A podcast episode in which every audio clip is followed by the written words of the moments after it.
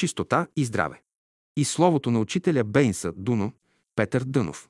От поредицата Основи на здравето. Книгата е съставена от тематично подбрани и подредени в логическа връзка извадки от словото на учителя Бейнса Дуно, Петър Дънов, живял и работил в България.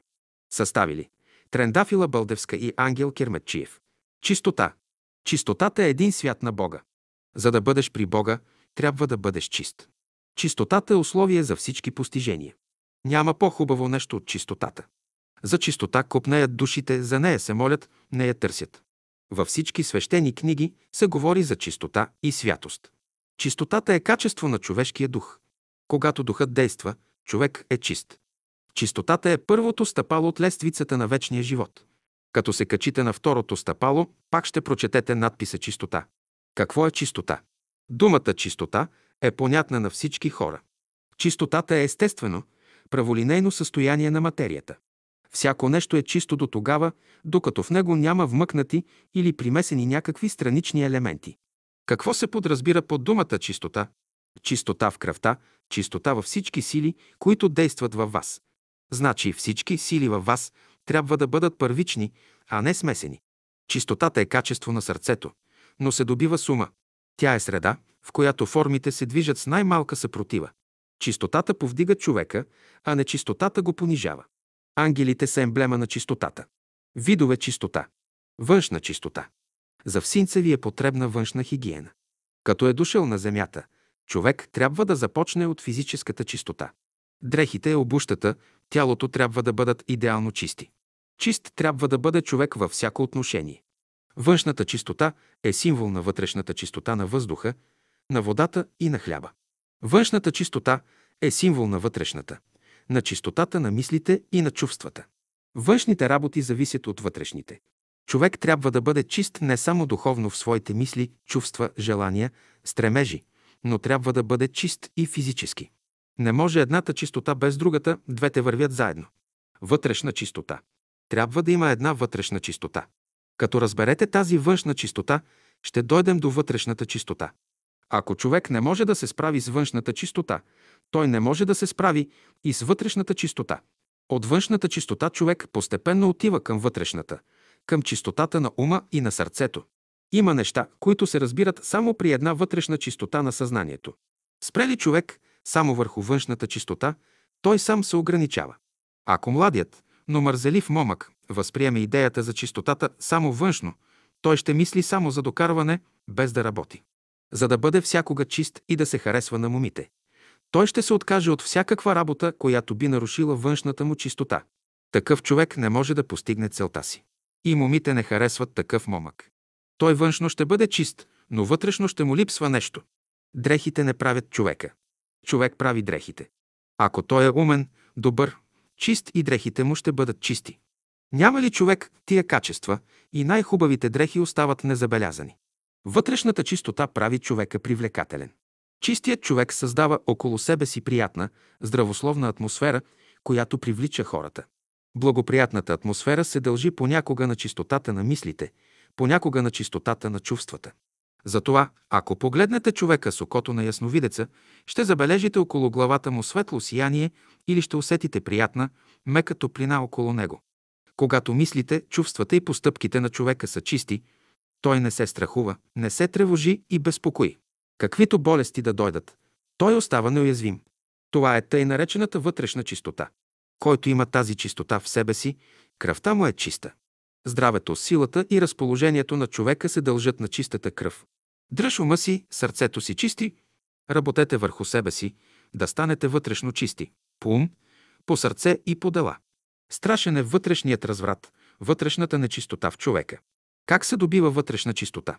Изкуство е като минеш по край някоя градина с хубави, сочни плодове, да погледнеш на тях, да им се позарадваш и да не ги пожелаеш за твой. Видиш някой хубав кон, не пожелавай да го въседнеш. Бъди благодарен на това, което имаш. Трябва да бъдем вътрешно чисти, да се явим свободно пред очите на целия свят, на всички напреднали същества. Те четат нашите мисли и желания. Духовна чистота. Моите почитания към лекарите, които обръщат внимание на хигиената на тялото, но те трябва да направят стъпка напред, да обърнат внимание на хигиената на сърцето. Абсолютна чистота. Казвате, че на физическия свят не може да се говори за абсолютна чистота. Значи има физическа и божествена чистота. Казвам, ако е въпрос за чистота, бъдете абсолютно чисти и физически, и духовно. Абсолютна вътрешна чистота трябва.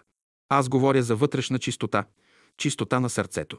Нужна е абсолютна чистота за тялото, за сърцето и за ума. Ако живее в абсолютна чистота на мисли, чувства и действия, човек ще бъде съвършено здрав. За да дойде божествената любов у нас, трябва ние да бъдем абсолютно чисти, за да не среща тя никакво съпротивление. Абсолютната чистота ви е една необходимост за закона на любовта. Тя ви е потребна и при закона на свободата.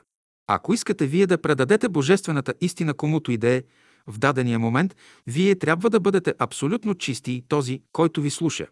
Непременно ще възприеме тази истина и сърцето му ще се обърне към Бога, ще познае Господа. За да може учителят да предаде право своето учение на своите ученици, той трябва да бъде абсолютно чист. Не е ли чист, той ще ги заведе в левия път. Чист ли е абсолютно, той ще ги води в правия път, надясно. От вас зависи да пазите абсолютна чистота в целия ви живот.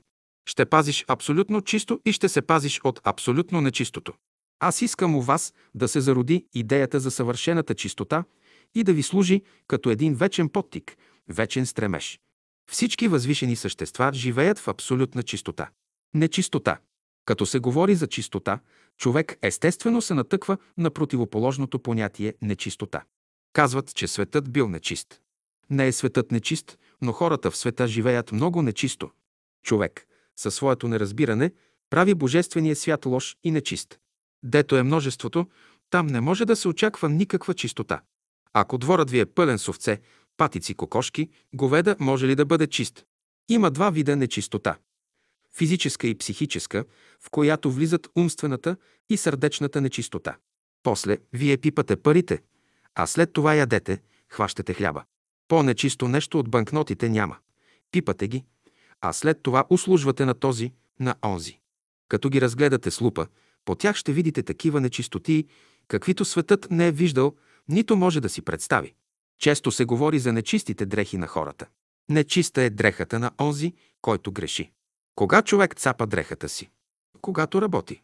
В бързината си той капнал нещо нечисто върху дрехата и е оцапал. Понеже не е научил още начините за чистене, той е принуден да ходи с нечиста дреха.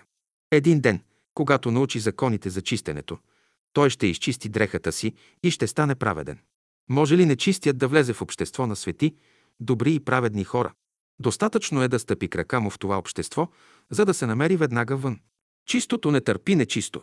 Всяка една погрешка отрова, която влиза във вашата кръв и не е тъй лесно да се измие, да се изхвърли навън. Пиянството е нечистота. Лакомията е нечистота.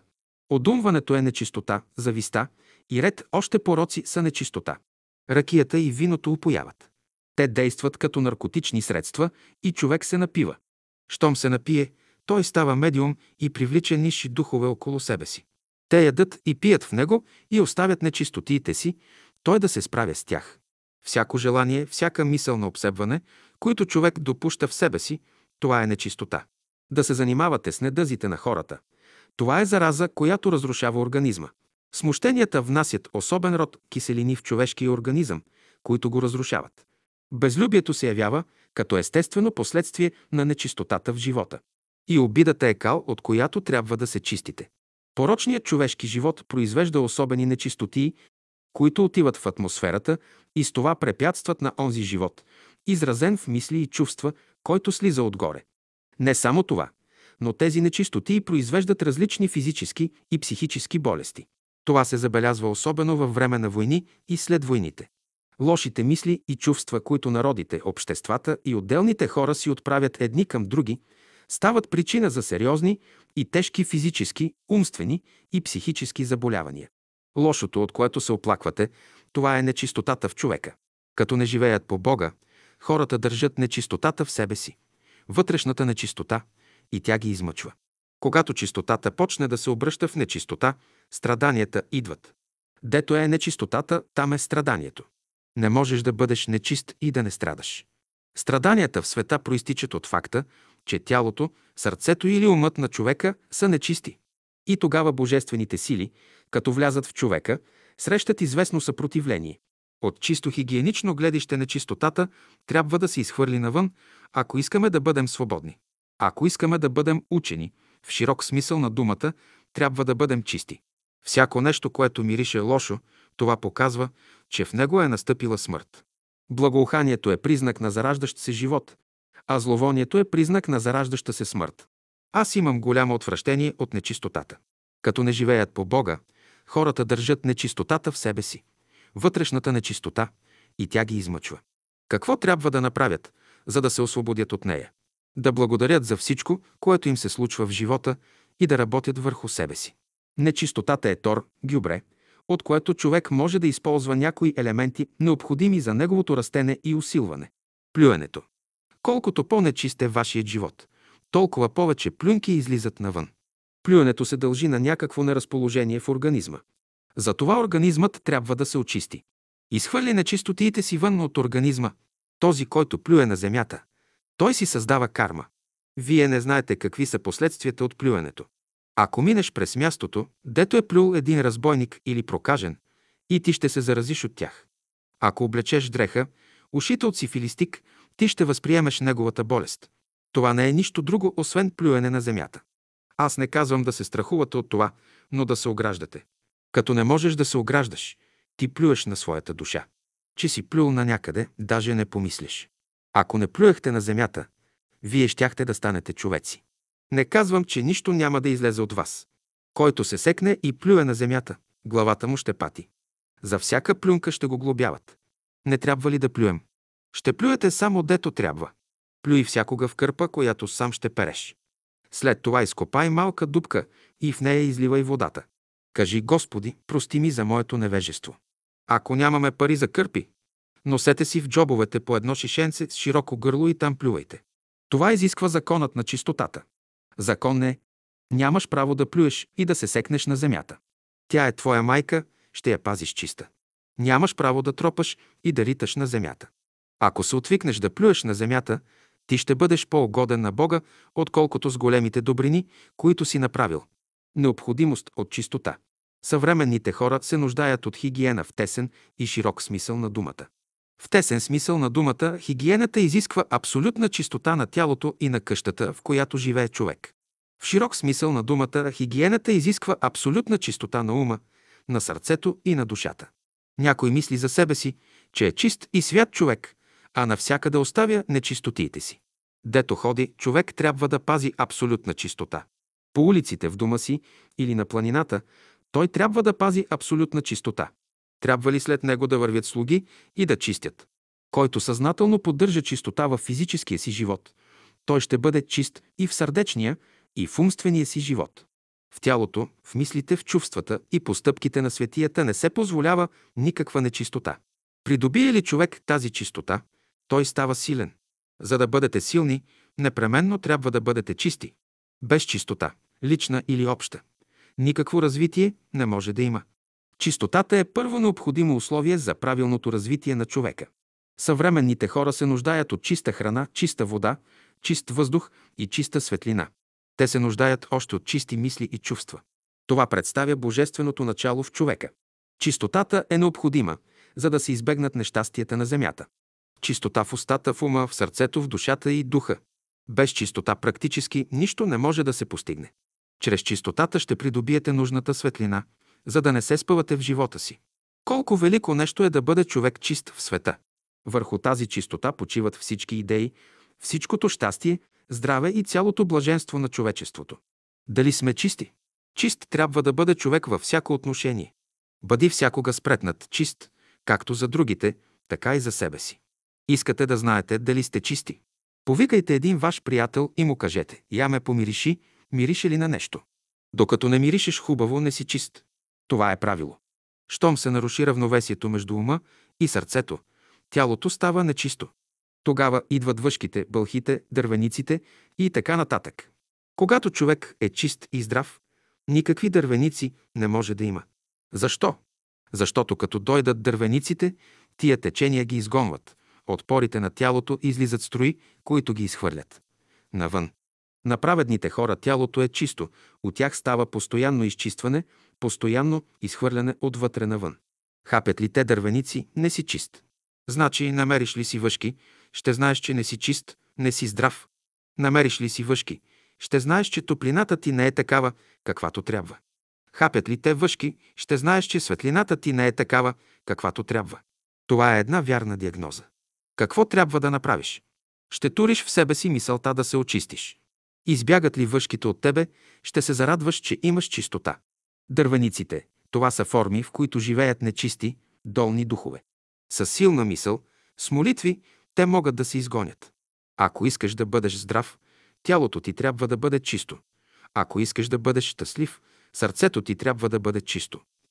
Ако искаш да бъдеш поет, да имаш светли идеи, умът ти трябва да бъде чист. Съществуват три чисти неща. Божията мъдрост, Божията любов и Божията истина. Без Божията любов, без Божията мъдрост и без Божията истина не съществува чистота. Чистотата се познава чрез разумността. Чист може да бъде само разумният човек. Да сме чисти. Чист живот. Чистота е хигиена на живота. Христос искал да обърне внимание на чистотата, като важен и необходим елемент в човешкия живот. Чистотата не е само физиологическа потреба на организма, но тя е необходимост за истинското проявление на живота. Чистотата трябва да се постави като основа на физическия живот. Кога можем да кажем, че животът на човека е чист? Когато има висок идеал, когато живее съзнателно, когато е здрав. От всички се изисква чистота, чист и свят живот. Това може да се постигне само когато човек изпълнява не своята воля, а волята Божия. Знанието, силата, свободата и светлината на физическия свят зависят от чистотата. Без нея не можете да впрегнете никоя природна сила да заработи заради вас. Вие може да я впрегнете, но тази сила ще произведе обратни кармически резултати, които с векове трябва да изкупувате. Чист живот се иска от всички. Който иска да живее добре, трябва да прояви своята разумност, доброта и вътрешна сила. Само така човек може да постигне своя идеал, да очисти живота си от всички отайки на миналото. Като казваме, че човек не трябва да се занимава с недъзите на хората и да ги критикува, подразбираме, че той не бива да нарушава чистотата на своя живот и да се излага на смърт. Ако човек иска да живее чист и добър живот, той трябва да напусне месоядството по дълбоко вътрешно убеждение за вредата от тази храна и от морално убеждение да не отнема живот, който не може сам да създаде. Чистотата е израз на съвършения живот. Само съвършеният живот може да бъде чист. Само съвършеният живот дава чистотата. Там, дето се забелязва известна нечистота, значи животът не е съвършен. Без чистота никой не може да влезе в великото училище на живота. Първото условие за придобиване на божествения живот е чистотата. Чисто тяло. Дойде ли до тялото, турете чистотата. Чисти, чисти трябва да бъдете. Пази тялото си чрез чистотата. Човек трябва да поддържа чистотата на тялото си с често миене, изпотяване, преобличане, чесане на косата и така нататък. Защо се къпе и мие човек? За да бъде чист, да отвори порите на своето тяло, да диша през кожата. Тялото трябва да се пази чисто, да се поддържа здравословното му състояние. Чистота трябва. Под чистота аз не разбирам тази физическа, външна чистота. Но всяка клетка у вас да бъде чиста и външно, и вътрешно. Тази обща чистота на клетките е чистота и на цялото тяло. Затова, като се обърнем към Бога, ще се помолим, ще пожелаем, щото всички тия живи душички у нас да бъдат чисти, да се радват. Окултният ученик трябва да работи за пречистване на тялото си. Някой казва, за да се пречисти човек, той трябва да изтощи тялото си. Не, това е криво заключение. Вие трябва да правите разлика между плата и физическото ви тяло. Ако плата ви отслабва, тялото ви не трябва да отслабва. Какво подразбирам под отслабване на плата? Да се намалят нишите желания от човека, т.е. желанията му да се възпитат. Нишите желания не се крият в физическото тяло, но в плата. Ето защо, за да възпитате тия желания, не трябва да измъчвате стомаха си. Тялото си дръжте винаги чисто. Чиста кожа. Трябва да знаете, че при изпотяването отровите излизат навън. С това изпотяване по кожата се полепват ред нечистотии, които запушват порите и пречат на кожното дишане. Често трябва да се миете, да отпушвате порите си. Чрезмерното безпокойство протрива кожата на човека. Ако триеш само отвън кожата си, тя няма да стане толкова чиста, колкото ти искаш. Добрият живот чисти кожата и отвън, и отвътре. Чисти ръце. По-нечисти ръце от човешките няма. Първото нещо е чистота на ръцете. Ръцете ви трябва да бъдат абсолютно чисти. Никаква кал не трябва да има по тях. Желанието ви ръцете да бъдат чисти всякога носи в себе си една положителна мисъл, която е здравословна. Всякога, когато ръцете ви са нечисти, тази нечистота носи в себе си една отрицателна сила, която действа вредно и върху здравето. Дръжте ръцете си по възможност в по-голяма чистота. В такъв случай, човешката мисъл, която се стреми да влезе в единение с Божията мисъл, ще се преобрази. За всинца ви е потребна външна хигиена. Като ви говоря, че ръцете трябва да се мият често, това е един свещен акт за вас. Аз зная светии, които са мили ръцете си по спъти на ден. Искам ръцете ви да бъдат чисти, без никакво изключение. Когато услужвате някому, най-първо трябва да измивате ръцете си. Все се почесвате по носа, по главата си, тук, там и тогава правите услуги на хората. По този начин, обаче, се предават болестите. Измивайте ръцете си веднъж, два, три пъти и тогава направете услугата на когото и да е. Ако някой ми даде нещо с нечисти ръце, аз го взимам, но отнемай къде. Спазвали ли сте най-простото правило да си измивате ръцете след свършването на каквато и да е било работа? Ако спазвате това най-малко правило, то ще е едно благословение за вас. Чистота и любов. Най-чистото нещо на света е любовта. Чистият живот излиза само от любовта. Чистотата – това е едно произведение, един продукт или мога да кажа един атрибут на любовта. Само любовта носи чистотата и зато и без любов не можете да бъдете чисти. Когато работите стават с любов, те всякога са чисти. Няма ли любов във всяка работа, тя е продиктувана от интерес, от някакво користолюбие. Аз говоря за чистотата като закон на любовта. Тя изисква абсолютна чистота. Когато обичаш, трябва да бъде образ на абсолютна чистота. Това е закон за всички светове – физическия, духовния и умствения. Чистотата – това е резултат на любовта. Ако любовта мине през вас в другите хора, тази любов ще внесе чистота и тази чистота ще произведе любов. Ако пазиш чистотата си, всички ще те обичат. Нечистото не се обича. Човек може да бъде обичан, докато е чист. Влезе ли в него един елемент на нечистота, всички се отказват от него. Всички оттеглят любовта си. В детето има нещо чисто, което е проява на любовта. На тази проява, именно майката и бащата, които са генерали на физическия свят, са готови всякога да се подчиняват. Щом детето изгуби чистотата си, родителите вече не му се подчиняват, не изпълняват неговите заповеди. Чисто сърце. Човек трябва да има чисто сърце. Да има човек чисто сърце, това значи да се намира в здравословно състояние на своя организъм. Чистото сърце е извор, колкото повече дава, толкова повече изтича от него. Абсолютна чистота на сърцето. Тази чистота трябва да бъде жива, тъй както е жива чистотата на онзи извор, който постоянно блика и сам се чисти. Чистотата, за която ви говоря, тя е необикновена чистота, необикновена чистота на сърцето. Когато тази чистота влезе вътре в сърцето, лицето ви добива друг оттенък, други черти, които украсяват човешкото лице. Пазете чистотата на своето сърце. Чист ум. Чистота на ума – това е едно условие за развиване на разума.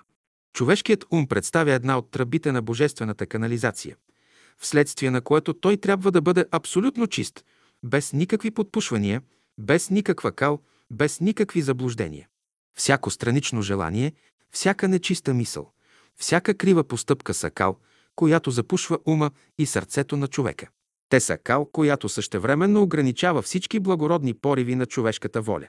Когато в ума на човека се натрупват много излишни, непотребни мисли, те създават известно подпушване и мисълта не може правилно да се проявява.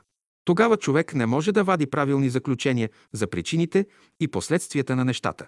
Необходимо условие за ученика е пълно самообладание на ума и сърцето, т.е. да владее ума и мислите си, да владее сърцето и желанията си. Ако искате да развиете ума си, непременно трябва да имате чистота.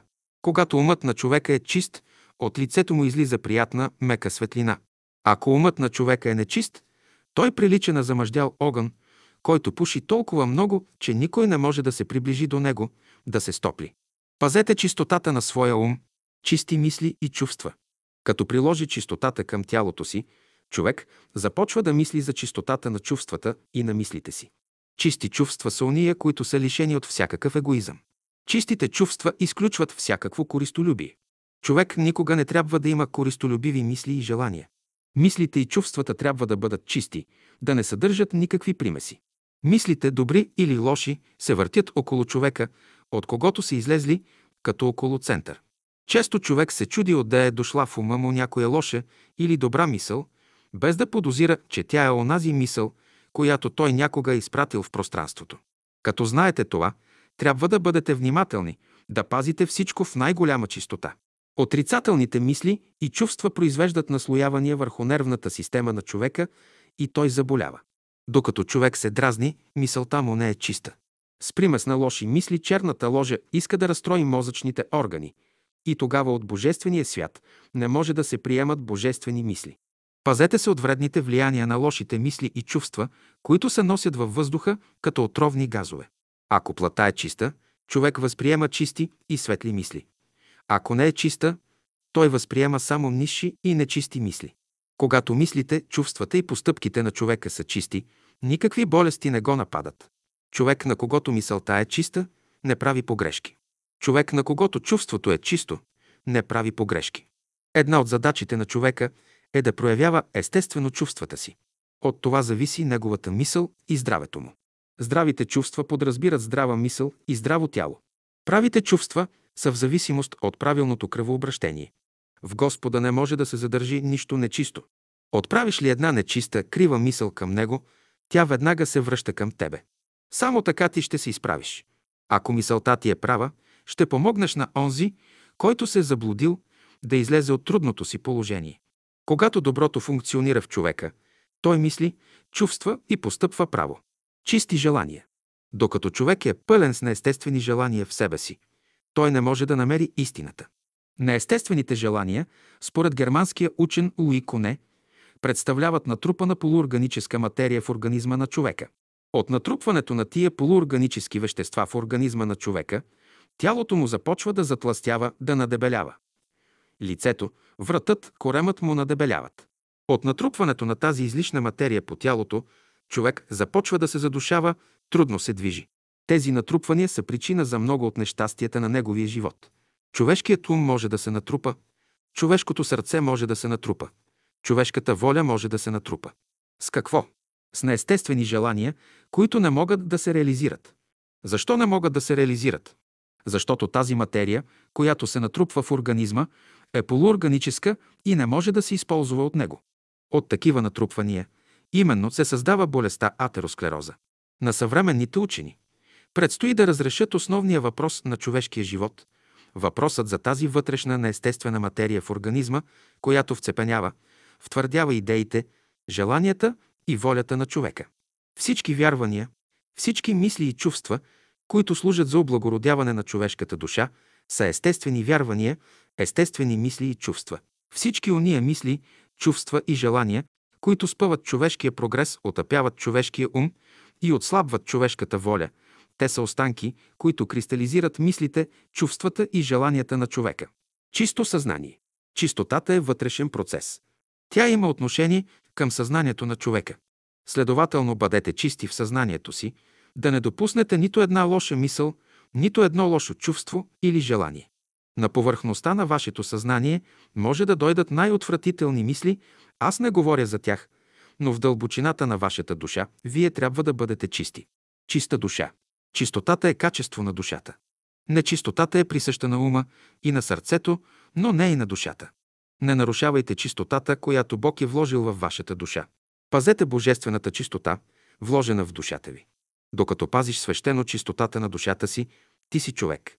Всяка нечиста мисъл, всяко нечисто чувство и всяка нечиста постъпка понижават човека. Ако окаляш новата си дреха, не съжалявай, оперия и радвай се, че си научил какво нещо е чистотата. Че си окалял дрехата си, съжаляваш, че си окалял душата си, не съжаляваш. Бъди внимателен към душата си, както си внимателен към дрехата си. Ако съвременните християнски народи имаха такъв морал, работите щяха да вървят другояче. Пазете вътрешната чистота на душите си. Не се страхувайте, ако външният ви живот е малко изцапан. Тая нечистота лесно се премахва. Не може майсторът да работи и да бъде чист. Дрехата му все ще се нацапа малко, но лесно ще се очисти. Човек се цапа външно, но не и вътрешно. Душата на човека винаги остава чиста. Едно трябва да знаете. При всички условия на живота човешката душа остава неопетнена. Може ли водата да се окаля? Външно водата може да стане нечиста, кална, но достатъчно е да се прекара през песъчливи пластове, за да се пречисти. По същия начин и грехът не може да проникне в същината на душата. Когато душата се отцапа, т.е. когато се докосне до греха, тя се освобождава от него и влиза в друго, чисто тяло. Следователно, душата никога не се цапа. Понеже душата е чиста, тя може да очисти тялото, но никога нечистото тяло не може да чисти душата.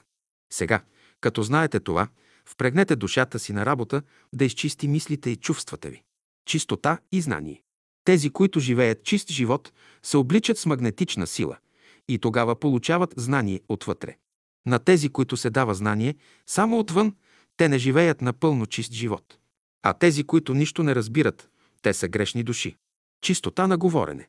Под говор разбирам правилна обмяна между двама души. Важно е с какви думи ще си служи. Колкото е по-чист езикът на човека, толкова по-лесно разрешава задачите си. Изкуство е да може човек да поставя всяка дума на място и на време. Задачата на човека седи в това, след като има уста, да не каже с нея нито една обидна дума през целия си живот. Който говори добре за хората, повдига себе си, който говори лошо, сам се понижава. Прилагайте този закон, без да се смущавате. Ако го прилагате, всичките ви мъчноти и страдания ще изчезнат. Чисти влияния. Хората си влияят едни други. Това влияние се забелязва особено, когато хората се събират по много на едно място. Някои от разположенията и неразположенията им се дължат на взаимното общение между тях. За пример, ако хвърляте нечистоти на някое чисто място, то непременно ще започне да мирише. Тъй, щото каквито са резултатите в физическия свят, такива ще бъдат и в духовния. Докато човек днес мисли едно утре, друго, той има в ума си чужди вещества. Движете се между здрави хора, да се ободрявате. Дружете с оптимисти. Чисти взаимоотношения. Всички са под влияние, всеки иска да завладее някого, да го замотае. Чистотата е първото условие за правилни отношения между човешката душа и Бога, между човека и разумните същества. Разумният човек се стреми към правилна обхода с хората и със себе си. Той е внимателен в мислите, чувствата и постъпките си, стреми се да не причини с тях някаква вреда на ближните си, нито на себе си. Има желание в човек, които могат да убиват и да причиняват пакости. За пример, желанието на човека да има много мъже или много жени е опасно за самия него. Хората се обявяват против многоженството по външна форма, но имат много желания, много мисли и чувства, на които искат да дадат път, да се проявят и реализират. Това не е ли пак многоженство? Когато едно семейство има много деца, това не е ли многоженство? В чистота ли живеят сегашните мъже и жени? Външно, пред хората се пази някакъв морал, някакво външно благоприличие, но вътрешно не се пази никакъв морал. Някой може да седи с затворени очи, никого да не поглежда, а вътре да има нечисти желания. Може да седи затворен в стаята си, да не се среща с хора, а грехът да е в него. Друг може да е между грешници, но вътрешно да е чист, да няма нечисти желания. Има смисъл да бъдеш красива, но да не внасяш съблазън в никого. Красивата жена може да съблазни мъжа. Някои от хората може да се съблазняват. Не забравяйте, те не са хора светии, те са грешници още. Има мъже, които устояват на всякаква съблазън. Като се движите между хората, нека вашата свобода не причинява съблазън между тях. Казвам, хората се раждат голи, а не облечени. Защо днес ходят облечени? Защото са грешници. Докато хората са грешни, нека да бъдат внимателни едни към други. За всеки мъж е определена само една жена. Имаш ли много жени, развратът хлопа на вратата ти. Жената и мъжът са призвани да бъдат образец на Божията любов. Жената, като погледне някой мъж, той трябва да затрепти, да почувства, че в душата й гори свещен огън. И онзи целомъдрен мъж, като срещне някоя жена, дори и най-развалената, трябва да предизвика в нейната душа свещен трепет. Само по този начин ние ще можем да се повдигнем. Във всеки мъж трябва да има желание да повдигне една паднала жена и във всяка жена трябва да има велик импулс за повдигане, за спасение. Когато мъжът срещне жена, Сърцето му трябва да се изпълни със свещен трепет, да вижда Бога в нейното лице. И когато жената срещне мъж, умът й трябва да се изпълни със светлина, да вижда Бога в него. Когато жената срещне красив мъж, окото й не трябва да трепне. Тя трябва да остане девствена, нищо да не я съблазнява. Човешкият живот е посмешище. Мъжът няма благородно, възвишено отношение към жената. Той не влиза в положението й, когато ражда и гледа на нея като на животно. Аз не искам да изнасям греховете ви, нито да говоря за изпита, който ви предстои, но казвам, че всеки човек е подложен на изпит. За да се издържи изпита, не се допуща абсолютно никакво колебание. Някои религиозни хора, Христови последователи, са благочестиви физически, но в сърцето не са благочестиви. Други пък благочестиви в сърцето, но не са благочестиви в ума. Покажете ми един честен българин, който през целия си живот да е останал девствен. Покажете ми една такава българка. Не казвам, че абсолютно няма, но колко са те? Да бягаме от живота, да бягаме от жените, това е калугерство. Ако бягаш от жените, какво търсиш при майка си? Какво търсиш при сестра си? Няма защо да бягаш от жената. Мъжът представя мисълта, а жената – живота.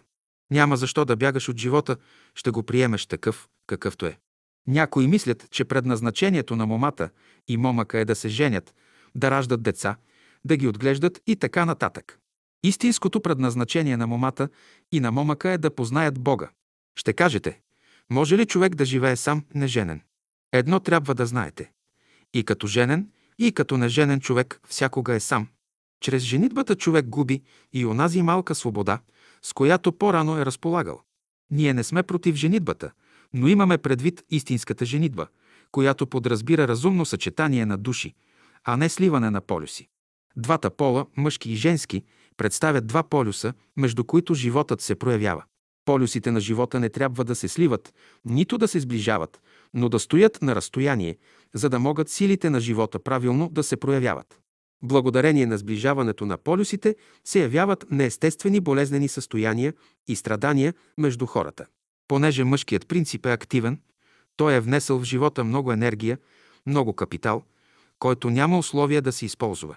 Мекият елемент, т.е. женският принцип, отсъства днес в света, вследствие на което се проявяват повече грубите сили или енергии. Ако хората продължават да живеят по стария начин, те ще се раждат и умират, без да внесат в света голямо подобрение. Нов живот трябва да се внесе между хората.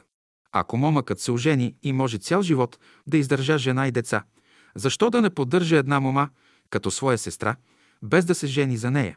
Той ще живее на единия край на света, тя на другия, но ще й помага. Светът се нуждае от идейни хора, които да живеят в чистота. Светът ще се оправи, когато мъжът и жената бъдат брат и сестра, когато станат истински приятели. Който не може да живее като брат и сестра, той не може да бъде гражданин на новото царство на земята. Мъже и жени трябва да живеят абсолютно чист и свят живот, без никакъв примес на площадки морал. Мъжете казват, може и иначе. Може, но тогава ще си натрупат една карма, от която ще страдат ред поколения и децата им, и внуците им, и те ще питат, защо са тия страдания. Старото, което е окапало в разврат, ние ще го погребем. Ще го турим в пълно забвение, понеже е пълно с всички отвратителни деяния. Новият живот изисква чисти, здрави, силни хора. Там не се позволява никаква нечистота. Когато вие, двама братя или две сестри, се съберете и между вас има едно натегнато състояние, това показва, че сърцата ви са нечисти. Щом не можете да се търпите, показва, че сърцата ви са нечисти, нищо повече. В който дом влезете, трябва да носите чистота. И тия, които ви приемат, също трябва да бъдат чисти. Когато срещна един брат, аз го погледна добре и мислено му казвам, ти можеш да мислиш добре и твоята мисъл да радва всички хора. Като срещна една сестра и нея погледна добре и казвам, ти можеш да чувстваш добре и твоите чувства да радват всички хора. Това подразбира чистият и добър поглед. Следователно, като се срещате, отправяйте един към друг по един мил, чист поглед. Колкото повече чисти хора срещаш, толкова по-дълго време ще живееш. Здраве и чистота. Законът на чистотата е един от основните закони на битието. От него зависи здравословното състояние на майки, бащи и деца, на общества и народи. От него зависи хигиената на душата. Чистотата е свързана с здравето. Здраве без чистота е непостижимо. Само чистият човек може да бъде здрав. Здравето на човека зависи от неговата вътрешна и външна чистота. Чистият човек, външно и вътрешно, е абсолютно здрав. Чистотата е необходимост за човека. Без чистота той не може да се развива. Тя носи здраве за човешкия ум, за човешкото сърце и за човешката душа. За да бъдете здрави и да запазите чистотата си, не увеличавайте тежестта на желанията си. Колкото по-низко е желанието, толкова по-голяма е неговата тежест. Щом става въпрос за запазване на чистотата си, казвам, не правете никакъв компромис със своята чистота. Докато сте чисти, всички извори на вашия живот ще текат правилно. Деня, в който изгубите чистотата си, изворите, каналите на вашия живот ще се задръстят и вие ще се лишите от силата и здравето си. Ще започнете да боледувате, да се дразните, ще изгубите свободата си, ще очаквате на чужда помощ и така нататък. Всички заразителни болести се дължат на нечистотата. Както съществуват микроби в физическия свят, така съществуват микроби в духовния и в умствения свят. Те са причина за големите сърдечни и умствени катастрофи, които човек преживява. Щом почнете да боледувате, ще си кажете – чистота ми трябва. Дойде ли чистотата, човек ще има всякога здраве. Най-силната крепост против всички болести е чистотата. Искате ли да бъдете здрави и весели, нека всяко ваше чувство, всяка ваша мисъл и всяко ваше действие да бъдат проникнати от идеята за чистотата. За да бъдете физически, сърдечно и умствено здрави, пазете следното правило. Дишайте всякога чист въздух. Ако влезете в стая, дето въздухът не е чист, веднага отворете прозорците, да влезе чист въздух. Ако влезете в едно религиозно общество и намерите, че въздухът не е чист, веднага отворете прозореца на своето сърце и проветрете своята стая. Ако влезете в някое научно общество и намерите, че въздухът не е чист, веднага отворете прозореца на своя ум, проветрявайте стаите, в които живеете. Проветрявайте мислите и чувствата, с които се храните. Отваряйте широко прозорците на вашия ум, на вашето сърце и на вашето тяло, да влезе чиста, нова строя въздух да ви преобрази. Само чистият въздух е в състояние да произведе коренен преврат в човека. Вземете като правило следното. Всичко, което внесете в устата си, да бъде абсолютно чисто. Докато човек живее, докато е здрав, той се отличава с чистота. Започне ли елементът на нечистота да влиза в живота, смъртта веднага прави крачка напред. Колкото повече се увеличава нечистотата, толкова повече смъртта навлиза в живота. Работете върху себе си, да станете вътрешно чисти. По ум, по сърце и по дела. Чистият човек. Чистият е запазен от всякакво гниене и вкисване. По естество човек е чист. Такъв е бил той първоначално. Следователно, каквито сте били първоначално, такива трябва да бъдете и сега. Господ направил човека от пръст. След това Господ турил пред него едно огледало да се огледа.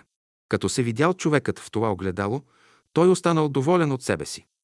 Никакво петно, никакво престъпление нямал на лицето си.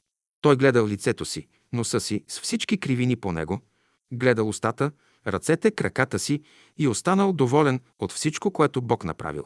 Умът му бил чист, светъл, свободен от всякакви отрицателни мисли.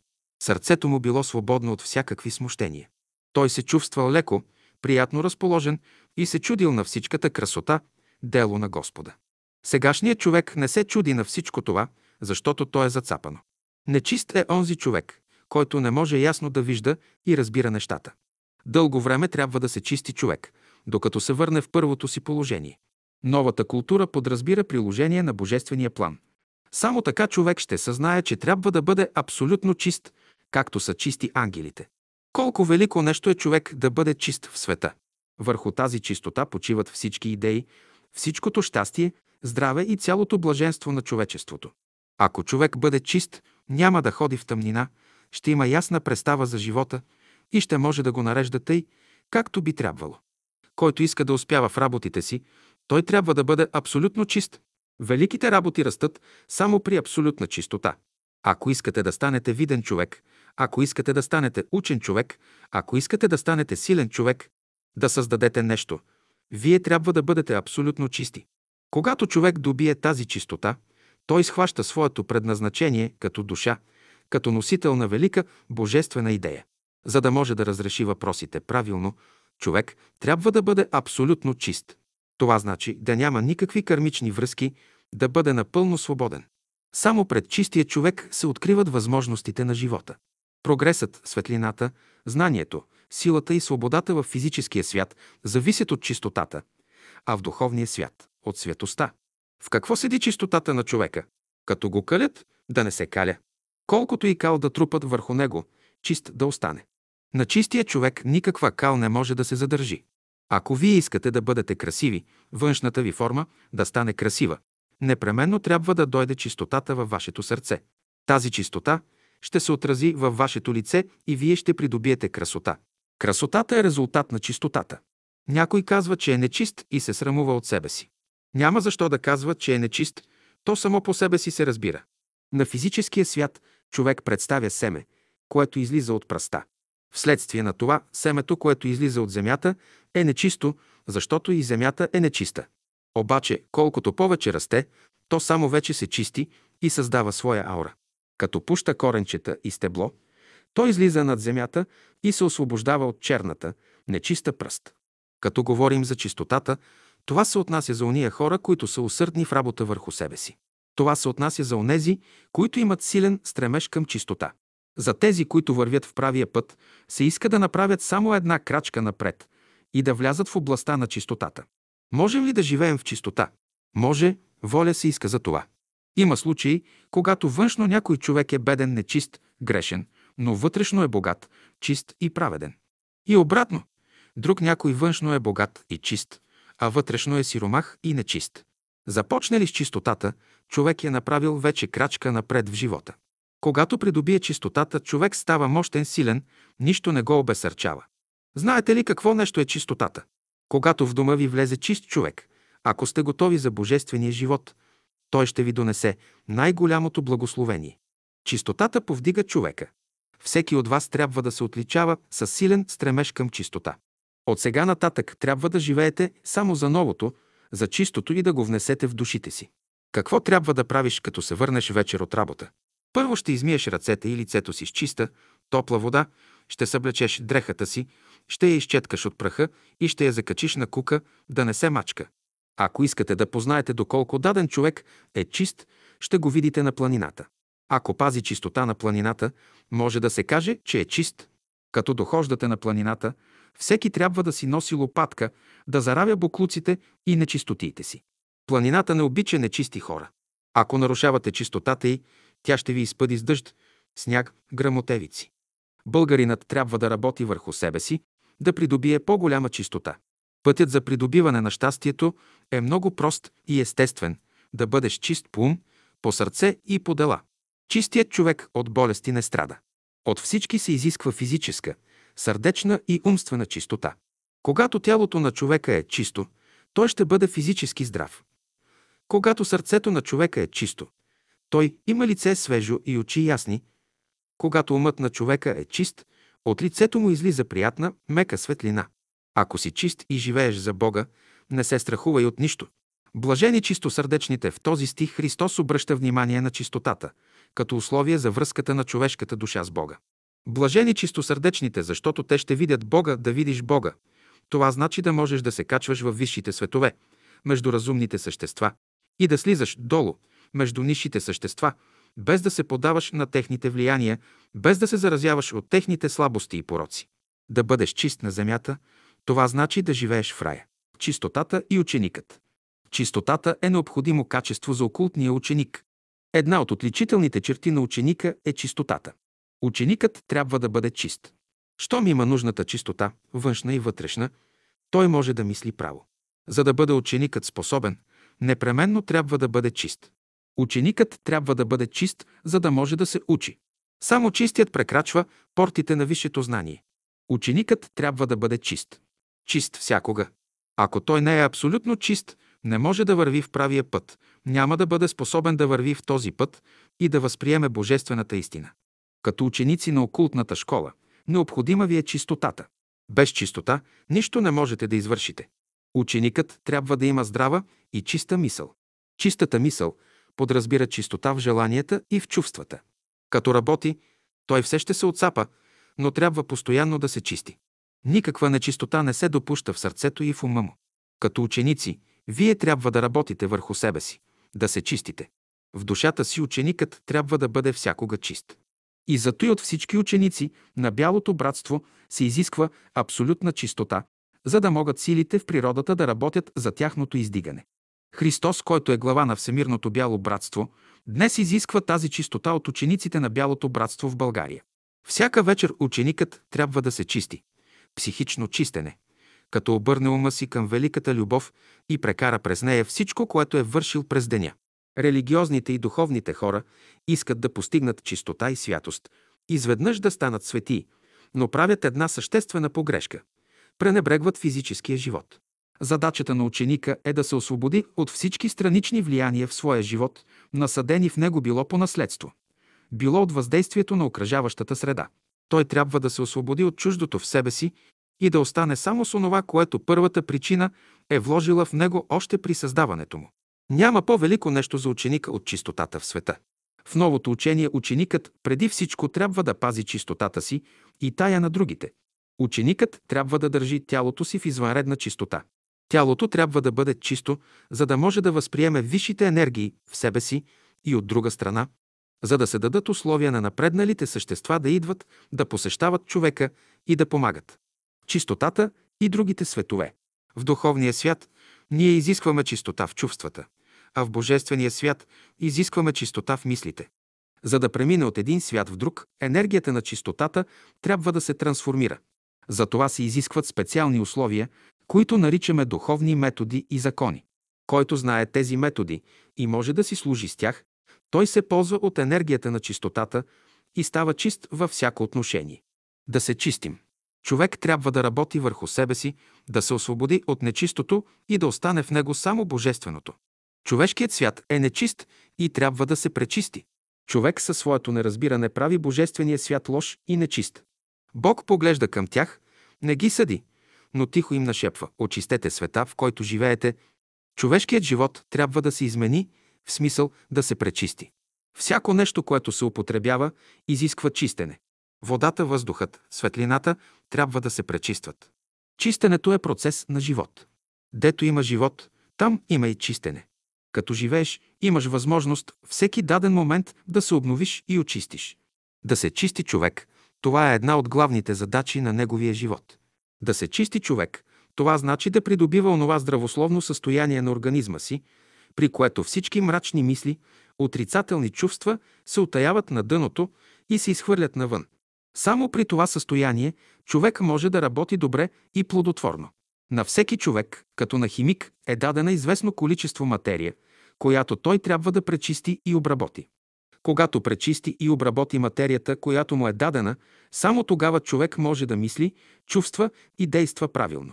Тъй, и щото, запитате ли се какво трябва да правите на земята, ще си отговорите – аз съм дошъл на земята да пречистя и обработя известно количество материя, т.е. да я организирам.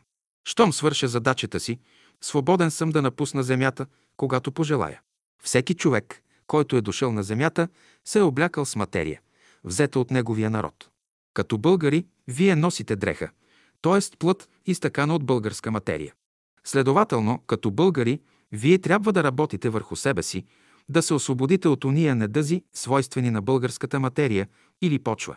Като човеци пък всички хора имат общи задачи да преодоляват в себе си някои общочовешки качества. За пример, като човек, никой не трябва да лъже. Чистенето подразбира организиране на материята. Какво нещо е неорганизирана и какво организирана материя? Неорганизираната материя е неустойчива и гниеща. Организираната материя е устойчива, чиста.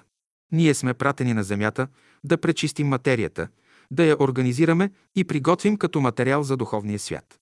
Невъзможно е човек външно да не се окаля. Докато се движи между хората и им помага, невъзможно е да остане чист. Това е външната страна на живота. Тя не трябва да ви смущава.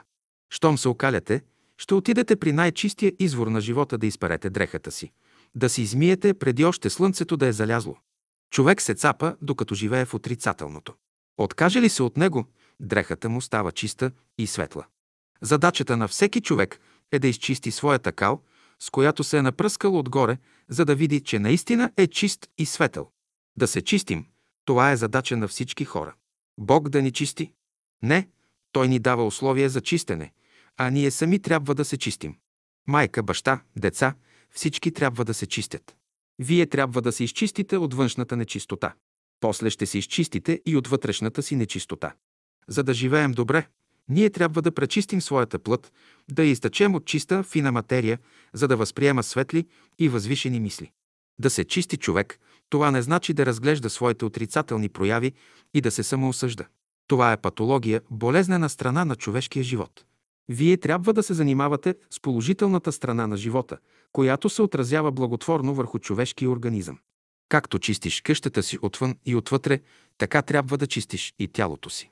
Докато е жив, човек трябва да се чисти. Ще изчистиш първо устата и стомаха си, отдето иде миризмата. Същевременно ще развиваш обонянието си, сам да разбереш доколко си се изчистил. Ако дъхът ти мирише, а ти говориш на хората за Бога, мислиш ли, че ще те слушат? Щом си отвориш устата, те ще избягат, да бъдат далеч от тебе. Ще се молите, ще работите върху себе си, да се пречистите. Човек трябва да употреби най-малко един час време за своето чистене. Той трябва да се изчисти физически. Ноктите си, носа си, устата си, зъбите си, ръцете си и така нататък. Казвам, очистете първо очите си от влагата, да виждат ясно. Очистете ушите си, да чувате музикално. Очистете носа си, очистете устата си, очистете ръцете си. Трябва да избягвате еднообразието. Ако постоянно говорите, че трябва да бъдете добри, да се обичате, без да прилагате казаното, вие оставяте тази чужда материя на повърхността на сърцето и на ума си, след време тя ще ви задуши. Неврастенията, недоволството, болестите в човека се дължат все на нечиста материя, на нечиста кръв в организма му. Тази материя, тази кръв трябва да се пречисти. За да се изчисти кръвта на човека по естествен път, изискват се най-малко 10 поколения чист живот.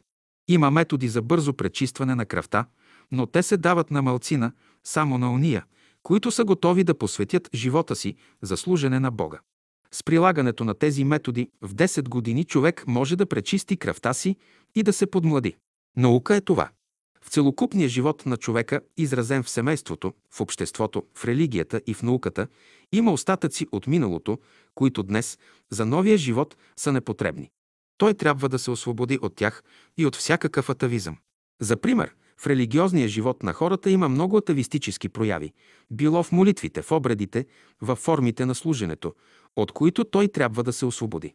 Някои от тях са полезни, някои са остарели вече и трябва да се подновят или съвършено да се изхвърлят. Много от убежденията и вярванията на хората са също така стари дрехи, които трябва да се заместят с нови. Като изучавате характера си, чрез сравняване с проявите на нишите същества, не се мъчете да го измените, но се стремете да го очистите от нишите елементи на животинското царство. Всяка енергия, която организмът не може да асимилира правилно, ражда един излишък. Този излишък е гневът. Като разбере великия закон на живота, човек ще се освободи от всички неща, които до това време са му служили за пособие. Съвременните хора се нуждаят от чистене, но не както се чистят в банята. Някой влиза в банята и вика човек да го търка, докато се махне кирта от тялото му. Това не е чистене. Така не се постига чистота и святост, с които можеш да влезеш в Царството Божие. Който се стреми към чистота и святост, сам трябва да се разтопи и да влезе в банята на Божествения живот. Ако не работи върху себе си, сам да се чисти, природата ще го застави на сила да направи това. Радвайте се на чистенето. Освобождаване. От много неща трябва да се освободите. Човек трябва да се освободи от всички натрупвания, които му създават ред страдания. Искате ли да бъдете здрави, работете върху тялото си, да се освободите от всички нечистоти и излишеци, отайки, мазнини. Забележите ли натрупване на мазнини в някоя част на тялото си, веднага приложете върху себе си спартански режим. Първото нещо е да се освободите от отайките, т.е. от наслояванията във вашия организъм. Те ви правят кисели и недоволни. Отайки има в ума, в сърцето и в тялото на човека. Отайките в тялото причиняват болестите, в ума причиняват недоволство, а в сърцето – злото. Отайките в ума пречат на човека да мисли. Всички непотребни неща в човешкия ум и в човешкото сърце трябва да се изхвърлят навън. Човек трябва да се освободи от всичката кир, от всички физически нечистоти. Човек трябва да се освободи от всички нечисти мисли и желания. Той трябва абсолютно да се освободи от тях и да се пречисти. Казвате, че някой ви мъчи. Защо ви мъчи? за да ви освободи от нечистата материя, която се е събрала в някоя част на организма ви. Щом излезе нечистата материя вън, състоянието ви се облегчава и мъчението ви напуща. Радвайте се, че сте се освободили от нечистотиите си. Капка по капка излиза нечистата материя, но вместо нея отвън иде нова, жизнена сила, която обновява и повдига. Съвременните хора искат да бъдат богати, красиви, силни, учени. Те са готови да носят това, което искат. Те не са готови още да се ползват от тия блага. Когато благата идат преждевременно, те носят ред нещастие за хората. Благата, които хората търсят, са обикновени неща, а съзнанието на човека не трябва да се занимава с обикновени работи. Обикновеният живот трябва да служи на човека само за справка. Богатството, знанието също така трябва да служат за справка. Като разбере великия закон на живота, човек ще се освободи от всички неща, които до това време са му служили за пособие. Търсете само необходимото в света, търсете го в мисълта, в сърцето, в живота, то не оставя във вас никакъв излишък. В новия живот нищо отрицателно не се допуща. Човек не може да влезе в света на любовта, в новия живот, докато абсолютно не се откаже от омразата, от зависта, от всичко отрицателно. Който дойде до границата на любовта, той ще бъде подложен на щателно пречистване, да не остане никаква следа от омразата или зависта.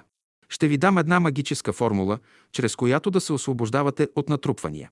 Тази формула трябва не само на хартия да се напише, не само с уста да се изговори, но да се напечати и в сърцето. Тя мъчно се пише, мъчно се изговаря, а още по-мъчно се разбира. За да изговорите тази магическа формула и да се ползвате от нейната сила, вие предварително трябва да направите три неща. Първото нещо, в който град или село да живеете, ще намерите най-бедния, най-нещастния човек и ще го посетите. Ще седнете при него, ще се разговаряте, като го запитвате как живее, какво е положението му, как са домашните му и така нататък. Ще се разговаряте с всички в този дом, докато внесете между тях нещо хубаво. Като видите, че те се развеселят, ще си отидете. Второто нещо, което трябва да направите е да излезете в един бурен ден вън и да дочакате изгряването на слънцето. Този ден може да е дъждовен, ветровит, но вие ще имате търпение да посрещнете слънцето и след това да се приберете вкъщи. Само при такава обстановка вие ще прецените какво представлява изгряването на слънцето. Третото нещо, което можете да направите, е да наблюдавате как малкото дете се учи да ходи. Това дете се моли на Бога. То се изправи на краката си, спре се за момент и току изведнъж падне. После пак се допре с пръстите си до земята, ту с първия, ту с втория, третия, четвъртия или петия. Стане от земята, вдигне главата си нагоре и пак започне да се моли «Господи, искам да разбера живота. Помогни ми да постигна това». Той детето пада, ту става и пак се моли. И тъй, като направите тези три неща, вие ще се изпълните със свещен трепет и ще бъдете в сила да произнесете великата магическа формула на живота. Бог е любов. Освободите ли се от всички нечистоти в живота и работите ви ще тръгнат напред. Веднъж освободен от чуждото в себе си, ученикът трябва да развива своите сили, своите дарби и способности, да изработи в себе си нещо самостоятелно, независимо и оригинално. Докато не се очистите съвършено, никакво духовно богатство няма да получите. Освобождаване от електричество. Някой се оплаква, че косата му е много суха, често се разбърква и стърчи нагоре.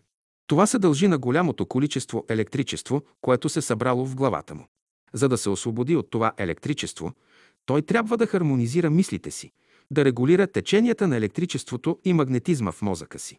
Това се постига по външен и вътрешен път. Вътрешният път е по-мъчен. Външно всеки може да си въздейства. Ще мокри косата си по няколко пъти на ден и добре ще я разчесва. Ако навреме не освободи мозъка си от излишното електричество, човек изпитва голямо напрежение в областта на слепите очи. За да се освободи от това напрежение и от болките в главата, добре е да туря на главата си тънко нарязани филийки от картофи. Те извличат излишното електричество от мозъка. Ако не си помогнете на време, електричеството се предава на целия организъм и човек заболява сериозно. Раздразнен си нещо. Защо? На върха на носа ти се е събрала излишна енергия. Пипни леко, внимателно това място и дразнението ще мине. Изпразване. Законът за изпразването е един от великите закони на битието. Който не може да се изпразва, той е нещастен човек. Щастлив е онзи, който знае как да се изпразва. В мислите и чувствата на сегашните хора има едно задръстване. Човек се намира в положението на онзи, има стегнат стомах. Той яде, но е задънен, не се пречиства. Какво става с това ядене? Приемеш, а не даваш и в резултат страдания и болести. Най-голямото щастие на земята е да бъдеш отпушен. Всички хора трябва да бъдат отпушени, нечистотиите да излизат свободно от тях. Устата е създадена да приема чиста, здравословна храна, а не да изхвърля нечистата навън. Две врати има човек. От едната приема, от другата изхвърля. Ако от една и съща врата приема и изхвърля нещата, той е нарушил хармонията в своя организъм. Като се храни човек, една част от храната се асимилира от организма и се превръща в хранителни сокове и кръв, а друга част не се асимилира и се изхвърля навън във вид на нечиста материя. Това е неизбежен процес. Природата се грижи за освобождаването на човека от нечистата материя. Който яде, той трябва да се изпразва. Какво ще стане с него, ако не може да се изпразва? Светът на дебелите и тънките черва е чистилището, адът. Всеки човек носи този ад в себе си. Червата съставляват ада от човека, дето живеят всички паднали и грешни духове, всички демони. Ето защо, когато съвременната наука се заеме да лекува някого, най-първо очиства стомаха и червата му. Един от древните царе запитал един философ, кое е най-голямото благо в света. Царят мислил, че философът ще му отговори, какво най-голямото благо в света е богатството или знанието.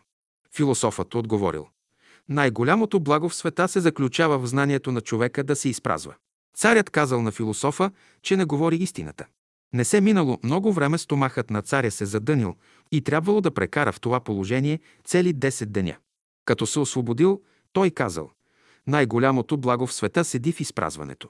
Няма по-велика наука от тази, да знае човек как да се изпразва от злото, от съмнението, от омразата, от лъжата, от всички отрицателни качества в себе си. Ритмус. Всяко нещо, което е лишено от ритмус, навява безотешна тъга, резултат на някаква дисхармония. Правилният и хармоничен ритмус освобождава човека от дисхармонията и от непотребната чужда материя в него. Който няма правилен ритмус в себе си, той е изложен на неразбиране, на противоречие, на болести и страдания. Като заболее, човек търси лекари, лекарства да възстанови здравословното си състояние. Едно нещо може да му помогне – да изправи ритмуса на своите мисли и чувства. Дойде ли някоя нечиста, отрицателна мисъл, издуха я да излезе навън. Отрицателната мисъл е мъртва материя, която трябва да се изхвърли навън. Като временен метод, с който можете да си въздействате, е ритмичното тропане от време на време с ръка по масата. Щом видите, че някой ваш приятел е неразположен, потропайте малко с ръката си на масата, докато мине неразположението му. Ако приятелят ти те пита защо тропаш така, ти няма да казваш причината. Ще потропаш, докато състоянието му се смени. Когато сте неразположени, вземете едно дейре или леко, ритмично потропайте с ръката си върху масата 10-15 минути и ще видите, че неразположението ви ще изчезне. Чистенето и страданията. За да се освободи от страданията, човек трябва да признае, че причина за своите страдания е той сам и да търси начин да се освободи от тях. Всички противоречия, страдания, болки не са нищо друго, освен чистене. Страданията в света проистичат от факта, че тялото, сърцето или умът на човека са нечисти. И тогава божествените сили, като влизат в човека, срещат известно съпротивление, но понеже те се движат бързо, завличат всички тия препятствия, вследствие на което се явяват страданията. Как ще се освободим от страданията? Чрез чистотата. Ако човек е чист, ако неговото тяло, сърце и ум са чисти, свободни от всякакви нечистоти, върху него могат да падат хиляди електрически искри, без да го умъртвят. Електричеството ще мине и замине през него, без да направи някаква пакост. Ако вашето тяло, сърце и ум са чисти, страданието, както и електричеството ще мине покрай вас, без да ви докосне. Ако се проследят причините за човешките страдания, ще се види, че една от причините се дължи на натрупването на излишна енергия в физическото, умственото и духовното тяло на човека. Натрупването на тези ненужни вещества в различните тела на човека произвежда аномалия в неговия живот. За пример, всички отрицателни чувства в човека, като омраза, завист, гняв и други, се дължат на излишни вещества в неговото астрално или звездно тяло. Гордостта, самосъзнанието, амбицията и ред още отрицателни прояви в човека се дължат на излишни вещества в неговото умствено тяло. Вследствие на тия излишици, човек може да изпадне в някакво неестествено състояние, било в физическо, в умствено или в сърдечно отношение. Казвате, ние искаме да бъдем чисти, да не страдаме.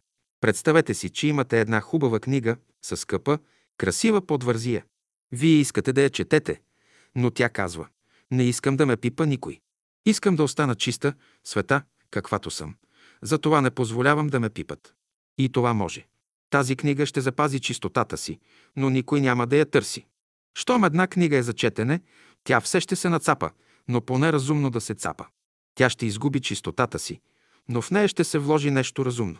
Ако книгата се стреми да запази чистотата си и на никого не е полезна, това говори за механическо разбиране на чистотата. Кой как отваря листата на нацапаната книга, ще чете греховете й, но в тях ще вижда и мъдри работи. Ако книгата остане чиста, тя ще бъде лишена от мъдрост. Ако се нацапа от употребление, тя ще съдържа мъдрост в себе си, ще има ценни придобивки.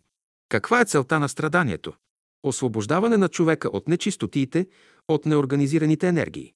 Страданието трябва да посети човека, за да изхвърли непотребната, чужда материя, която се е натрупала върху сърцето и ума му и предизвиква недоволство и неразположение. Защо идат страданията? За да премахнат нечистотиите от човешкия ум. Ако бяхте ясновидци, щяхте да видите как от главата на страдащия излизат особен род вълни, които миришат неприятно. Те са резултат, обаче, на човек, който има нисши страдания. За да помогне на човека в пречистване на неговата почва и освобождаване от греха, разумният свят, т.е. провидението му изпраща страдание. В този смисъл, страданието е плугът, чрез който се разорава нашата почва. Тя трябва да се разоре няколко пъти и да се изложи на слънце, докато се пречисти. Така, именно, тя става годна за посяване на чисти мисли и чувства. Чистене на душата. В Бога се крият вътрешните методи за пречистване на човешките души. Тези методи представляват божествения огън, в който Бог постоянно ни туря. Този огън е божествената любов. И често между народа се чуват думите. Той ме изгори, да, ако си дърво, ще изгориш, но ако си гърне, ще се опечеш и хубава форма от теб ще се извая. Този огън произлиза от степента на съзнателната божествена любов, която се проявява в човека. Ако нямаш този свещен огън в себе си, нищо не можеш да постигнеш. Изкушенията са изпити, чрез които човек се чисти и освобождава от своите слабости.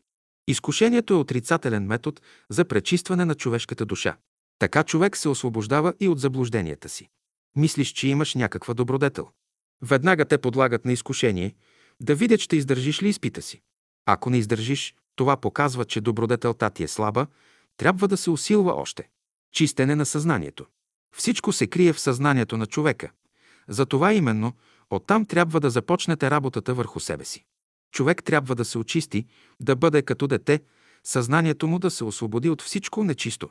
Съществената мисъл, върху която човек трябва да работи, е да намери начин за чистене на съзнанието си. Всяка външна погрешка е преди всичко погрешка в съзнанието на човека. Време е вече хората да освободят съзнанието си от всички наслоявания на миналото. На тези наслоявания се дължат всички болести, всички неразположения на хората. Който иска да живее добре, трябва да прояви своята разумност, доброта и вътрешна сила. Само така човек може да постигне своя идеал, да очисти живота си от всички отайки на миналото. Искате ли неприятелят да не ви обстрелва, работете усилено и съзнателно върху чистене, върху освобождаване на съзнанието от всички отайки и наслоявания на миналото. От какво трябва да се освободи човек? От всичко, което се е наслоило в съзнанието му от далечното минало. Това става не само с обикновените хора, но и с светии, с хора, които посветили живота си на служене. Срещате някой свят, благочестив човек, който служи на Бога от сърце, но се оплакват, че преживява известни изкушения. Моли се, пости, работи, но изкушението го дебне от една и друга страна. Защо? То иде от съзнанието му, в което се е наслоило миналото. Много животи са нужни, за да се изчисти съзнанието на човека. Аз живея чист живот. От колко време? От 20-30 години. Това не е достатъчно. Огън е нужен, за да изгори нечистото. Иде огънят, който ще пречисти съзнанието на обикновения човек и на праведния. Всеки трябва да бъде готов да издържи на този огън. Ако съзнанието ви се помрачава, ще знаете, че имате известни пукнатини, през които влизат понякога прах, нечистотии. Запълни тези празнини. Ако стомната ти е спукана и водата изтича навън, трябва ли да си служиш с нея? Хвърли щупената стомна и си купи нова.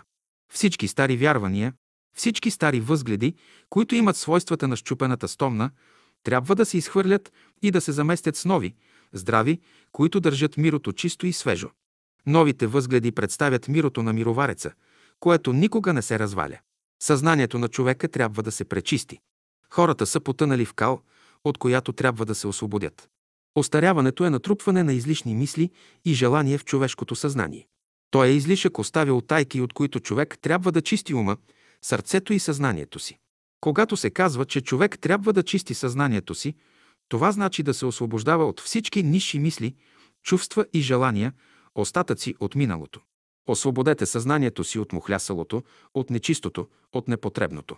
Съвременните хора се нуждаят от чистота.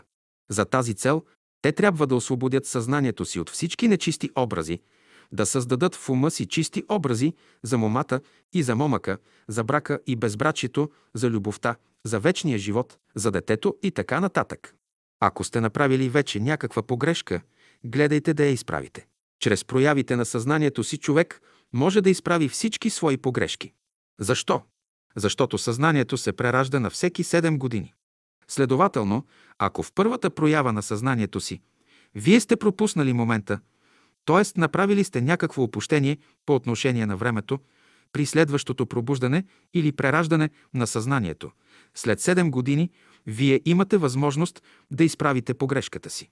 Значи на 7, на 14, на 21-та, на 28-та, на 35-та, на 42-та, на 49-та и така нататък годишна възраст, човек има възможност да изправи всички свои погрешки.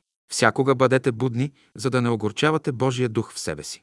Кажете ли една дума не на място, веднага се коригирайте. Направите ли една погрешка, веднага я изправете. Ако в сърцето ви проникне едно лошо чувство, трансформирайте го веднага.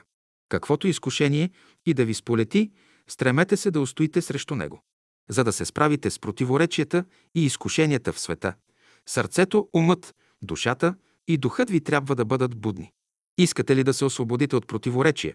Дигнете се в свръхсъзнанието си и разглеждайте въпросите оттам. Истинската наука седи в разтоваряне на човешкото съзнание. Човек трябва да знае как да разтоваря съзнанието си от ненужния багаж, който иде от три места. От неговия личен живот, от обществото, от хората, с които е заобиколен и от природата. Главната задача, която ви е дадена – да освободите, да очистите съзнанието си от ненужния товар на миналото, да се освободите от излишъците на вашия личен живот, да се освободите от излишъците, останали от обществото, от хората, които ви заобикалят, и най-после да се освободите от излишъците или от неестествените, нехармонични прояви в природата. Сега ще ви дам няколко от най-малките правила на духовната наука по отношение на чистене на съзнанието. Те са следните. Не желай това, което не ти е потребно. Никога не мисли за утрешния ден. Не взимай миналото за идеал на своя живот. Не мисли, че бъдещето включва всичко в себе си. Държи ли човек за тия положения, те са посоки, които го потикват нагоре, напред. Те трябва да бъдат истинските посоки на съзнанието. Искате ли да работите върху себе си, винаги трябва да имате предвид закона за чистене на съзнанието. Сега, всеки човек трябва да чисти съзнанието си, да го освободи от всичко непотребно. Ако искате да знаете как се чисти съзнанието, посетете някой търговец, който продава плодове и вижте какво прави. Той всеки ден преглежда плодовете си, вади гнилите и ги хвърля на страна. А в кошниците или съндъците оставя само здравите. Ако не отдели гнилите от здравите, и последните ще загният. Приложете същия метод и при чистене на съзнанието. Всяка сутрин, като станете, преглеждайте състоянието на съзнанието си и колкото гнили плодове намерите, изхвърлете ги вън от него. Нуждите и недъзите, които човек има, товарят съзнанието му с непотребен баласт, който го отдалечава от истинската цел на живота. Искате ли неприятелят да не ви обстрелва, работете усилено и съзнателно върху чистене, освобождаване на съзнанието от всички утайки и наслоявания от миналото. Който разбира законите, той ще изправи погрешките си чрез трансформиране на съзнанието. Чистене на съзнанието. Тази е задачата на ученика. За тази цел са посочени два главни метода – чрез филтриране и чрез дестилация. Да чистите съзнанието си, това значи да трансформирате съзнанието си, да мине от по-низко в по-високо състояние. Чистене на ума. Мъчно се чисти човешкият ум. Усилена работа се иска за това. Умът се чисти чрез светлината. Човек сам трябва да чисти, да измива своята памет, своята библиотека от излишния прах. Мислите представляват лабораторията на нашата памет, дето са складирани всички томове на нашето знание. Често тия томове са прашасали от вековния прах на безумието. Прахът проистича от ненужните безпокойствия на ума, създадени от сегашния живот.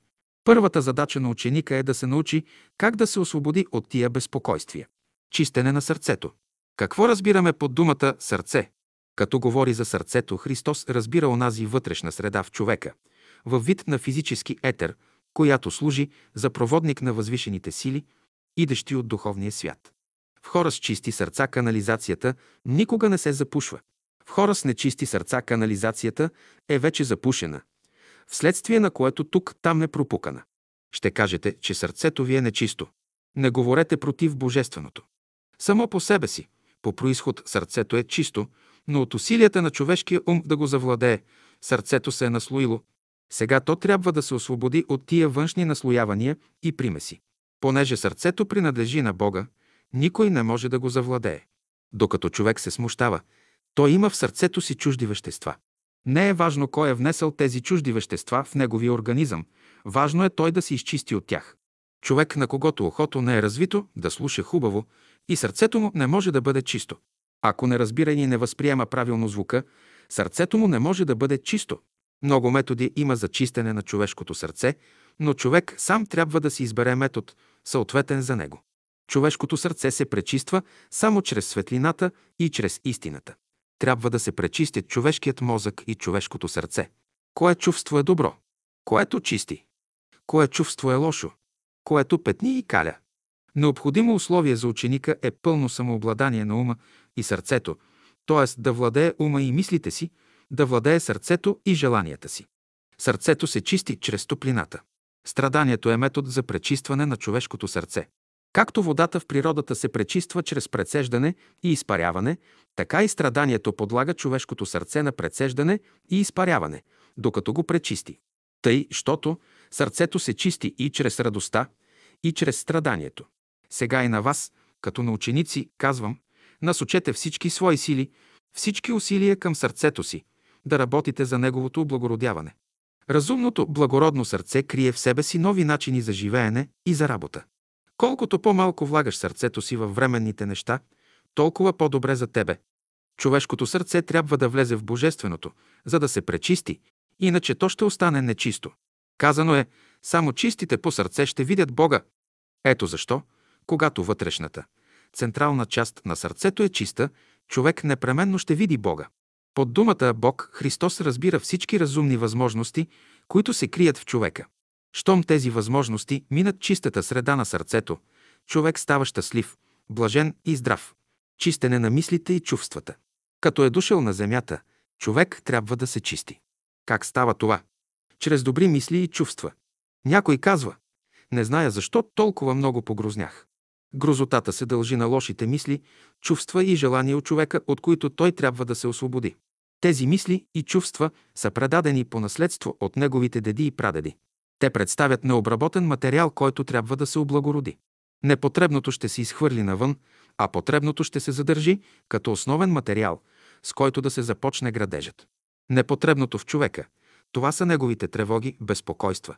Всяка отрицателна мисъл се отразява вредно върху ума и сърцето на човека, прави го нервен. Тя се отразява вредно на дихателната и храносмилателна системи, върху целия организъм. Изобщо, отрицателните мисли и чувства произвеждат наслоявания върху нервната система на човека и той заболява. Това наслояване става не само върху едно поколение, много поколения страдат от физични и психични наслоявания. Дълго време трябва да се чистят, за да се освободят от тях. Колкото и да се стреми към чистота на ума и на сърцето си, човек все ще се натъкне на мисли и чувства, които ще го покварят. Условията, при които съвременните хора живеят, са такива, че било чрез мисъл, чувство или постъпка, те ще внесат известна нечистота в себе си. Това е неизбежно, обаче разумният човек използва тия условия за съзнателна работа върху себе си. Човек трябва да се пречисти, както чисти житото, когато иска да го вари. Мислите и чувствата му трябва да бъдат чисти, да не съдържат никакви примеси. Всяка кал, всяка нечистотия, пръст, къклица, всичко трябва да се изхвърли навън. Човек трябва да бъде като чисто жито. Никакви примеси не се допущат в него. Както чистите къщите си, така чистете умовете и сърцата си. Не допущайте в ума си нито една лоша мисъл и в сърцето си нито едно лошо чувство, защото те не носят никаква радост. Те покваряват човешкия живот, както ръждата разрушава желязото. Задачата на всеки човек е да разглежда своите мисли, чувства и постъпки и да ги пречиства. Докато дойдете до съвършената чистота, благодарете за всичко, което става в живота. Всеки човек трябва да разбира положението, в което се намира, да не мисли криво за нещата. За пример, вие сте богати, а мислите, че сте сиромаси. Вие сте добри, а мислите, че сте лоши. Мъчно се чистят човешките мисли и чувства, затова хората страдат. Не се самоосъждайте, не казвайте, че не сте чисти и добри, но се стремете към възвишени и светли мисли, към чисти чувства и прави постъпки. Сърцето не пречиства само кръвта, но и чувствата. Човек трябва да пречисти мислите и чувствата си, да придобие вътрешна чистота. Не можеш да бъдеш здрав и силен, нито да развиеш една добродетел в себе си, ако не си вътрешно чист. Дошло е време, когато всички хора, религиозни и светски, трябва да пречистят умовете и сърцата си, да отправят нагоре своите чисти мисли и чувства. Чист живот се иска от всички. Чистене на мисълта. Знаете ли колко нечисти мисли, колко нечисти желания и постъпки, които не се виждат, оставяте в пространството? Първото правило в живота е да пречисти човек своята мисъл. Когда се освободим от отрицателната мисъл? Дойде някоя нечиста, отрицателна мисъл, издуха я да излезе навън. Отрицателната мисъл е мъртва материя, която трябва да се изхвърли навън. Чрез гледането. Как можеш да очистиш мисълта си? Като очистиш окото си. Човек, на когото окото не е чисто, не може да бъде чист. Човек има много очи, важно е през кои очи гледа. Ако гледаш през очите на щеславието и гордостта, ще виждаш едни неща. Ако гледаш през очите на вярата, ще виждаш други неща. Любовта има свое око. Днес малко хора гледат през окото на любовта. Чрез еднородни мисли. Как ще очистиш мисълта си? Като предизвикаш в ума си само еднородни мисли. В даден момент ти мислиш за кон, за магаре, за боболечица. Смесваш различни мисли в ума си и не можеш да очистиш своята мисъл. Чрез положителна мисъл. На всяка отрицателна мисъл или на всяко отрицателно чувство в себе си. Поставете една положителна мисъл и едно положително чувство, които да го неутрализират и обезвредят. Мислете по 5 минути на ден за вечния живот, за Бога, за добрите хора, за добрите майки и бащи, за добрите приятели. Мислете за неща благородни, които ще ви повдигнат. Чрез добри мисли и чувства. Коя мисъл е добра? Която чисти. Коя мисъл е лоша? Която петни и каля. Чрез дишане. Дишането е двоен процес – физиологически и психически. Крайната цел на дишането, като психически процес, е пречистване на мисълта. Ако белият дроб се подпуши, човек се задушава и престава да мисли.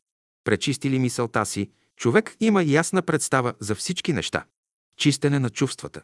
Чисти чувства са уния, които са лишени от всякакъв егоизъм. Чистите чувства изключват всякакво користолюбие. Не задържайте кисели чувства в сърцето си, за да не разстройвате черния си дроб. Ако черният дроб се подпуши, в човека се зараждат много отрицателни чувства, които тровят кръвта. Чрез трансформиране. Когато не дава ход на своите чувства, човек се вкисва. За да не се вкисват чувствата, вие трябва да работите върху себе си, съзнателно да си въздействате. Докато е млад, човек може да прави повече опити върху себе си, да трансформира чувствата си и да се облагородява. Благодарение на въздуха, чувствата се пречистват и обновяват тялото. Дълбокото дишане е необходимо за пречистване. Чистене на желанията.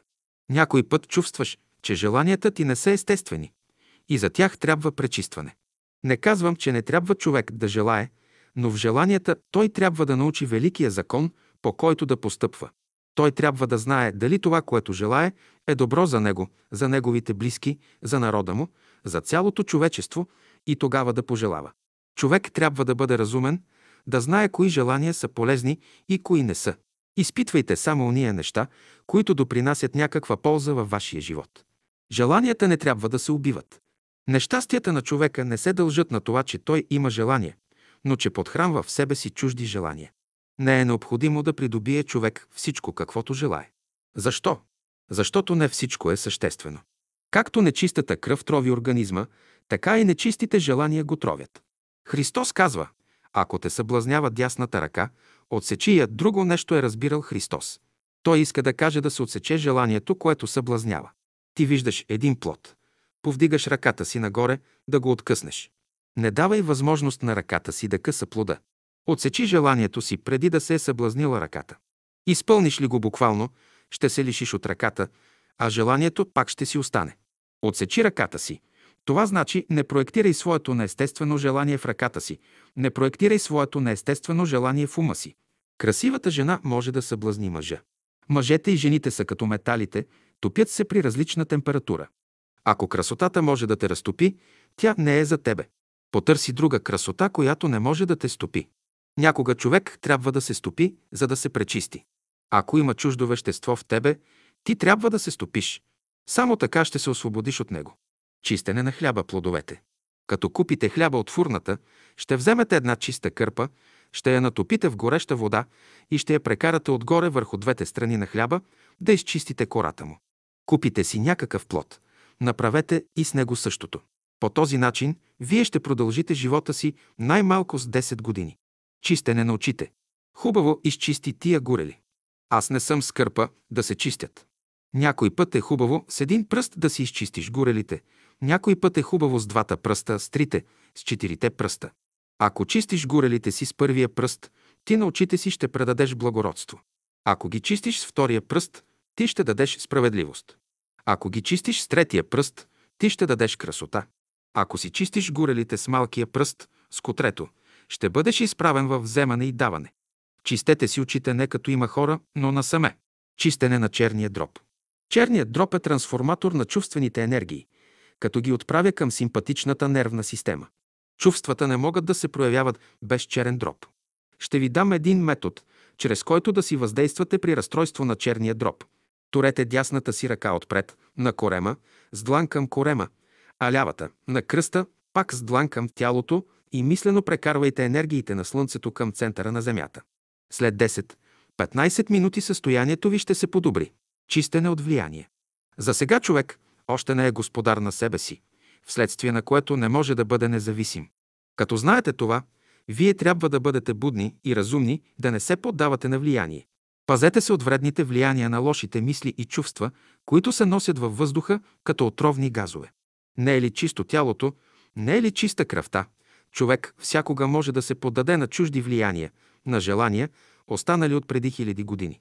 За да не се поддава на лошото влияние на съществата в себе си, човек трябва да има светлина, да вижда нещата ясно. Уповавайте на Бога, който работи във вас. Чистене от внушение. Светът е пълен с отрицателни мисли и внушения. Мнозина се намират под отрицателно внушение. Започнете обратния процес – да мислите положително. Откажете се от всичко, което руши и приемете положителното. Трябва да се освободите от човешките внушения и да дойдете до внушения, които идат от свят, по-високо от вашия. Вие трябва да различавате от кой свят идат внушенията. Ще ви изнеса едно положение, от което трябва да се пазите. Представете си два организма, а и в които седят един до друг организмът, а съдържа много киселини в тялото си. В чувствата си във водно състояние, а в мислите си във въздухообразно състояние. Този организъм е привикнал към киселините, които са в него, затова не чувства тяхното вредно влияние, но неговите киселини се отразяват вредно върху организма В. Няма да се мине много време и този човек ще умре. Защо? Той е по-слаб и не може да издържи на разрушителното действие на киселините. Окултната наука нарича това лошо влияние вампиризъм, изтегляне на магнетичните сокове от организма. За да се предпази човек от тия лоши влияния, окултната наука препоръчва на слабите хора да носят скъпоценни камъни. Те могат да трансформират лошото влияние на киселините. Обаче всички скъпоценни камъни не притежават тази сила. Един скъпоценен камък може да ви действа благотворно само тогава, когато между вас и него има известна симпатия. Тия два организма, а и в представляват два принципа. Първият принцип е наречен мъжки или принцип на разрушение, а вторият женски принцип или мек принцип. Понякога и мекият принцип може да се приспособи към влиянието на киселините, като се научи да трансформира тяхното вредно действие. Психическо чистене. Ако допуща лоши мисли в ума си и лоши чувства в сърцето си, човек внася лоши отпечатъци в психическия си живот, от които трябва да се чисти. Какво правите, когато дрехите ви се отцапат? Изпирате ги. По същия начин трябва да чистите ума и сърцето си, да не остане никакво петно в тях. Който не може да се изчисти, задигат го на онзи свят. За психическото пречистване на човека служат психическите филтри – семействата, обществата и народите. Те са условия за пречистване на човешките мисли, чувства и постъпки. Щом мине през тях, той излиза на повърхността на земята, като чист извор, без никакви матилки и нечистотии. Който иска да се пречисти психически, трябва да мине през огън или да се изложи на действието на слънчевите лъчи. Страданията, нещастията представят огъня, през който човек минава. Пречистването на човека е свързано с процесите отаяване, прецеждане и дестилиране. Човек трябва да се пази от двойниците на някои умрели, които са като паразити. Те са като медузите в морето. Хванат ли нещо, изсмукват го и тогава го оставят. Когато усетите около вас една гъста материя, която ви обвива и смочи, това са именно тия двойници. Вие трябва да им противодействате, да се освобождавате от тях. За да избягвате тия влияние, първото необходимо условие е чистота. Аз не говоря за обикновената чистота, която в хигиенично отношение е мярка против болестите, но говоря за духовната чистота, която е необходима за здравето. Чистене на кармата. Да кажем, че имате една карма от 8000 години. Ако за всеки 1000 години изплащане на кармата са потребни 10 годни добър живот, тогава ще ви са необходими 80 години добър живот, за да ликвидирате с тази карма. Ако кармата ви е от 2000 години, трябват ви 20 години усилена работа, за да ликвидирате с нея. Ако кармата ви е от 1000 години, в 10 годишен чист и свят живот ще ликвидирате с нея. Но онези, които регулират този закон, не оставят да се изплаща наведнъж кармата. Ако искате да ликвидирате с закона на кармата, дръжте се за Божествения закон, за закона на Божествената любов. С кармата си не се борете, нито мислете за нея, за да не я предизвикате. Мислете за любовта и работете с нея, като единствено средство, като единствено условие, чрез което можете да ликвидирате с кармата си. Всеки сам може да ликвидира с кармата си, при условие да приложи любовта в живота си. За тази цел той трябва да се запита, обича ли всички същества еднакво. Това може да се постигне, когато гледате на хората като на същества, в които Божественото се проявява. Обичайте всички хора за Божественото в тях. Когато Божественото присъства в човека, и най-лошият, и престъпникът могат да извършат някакво добро, велико дело.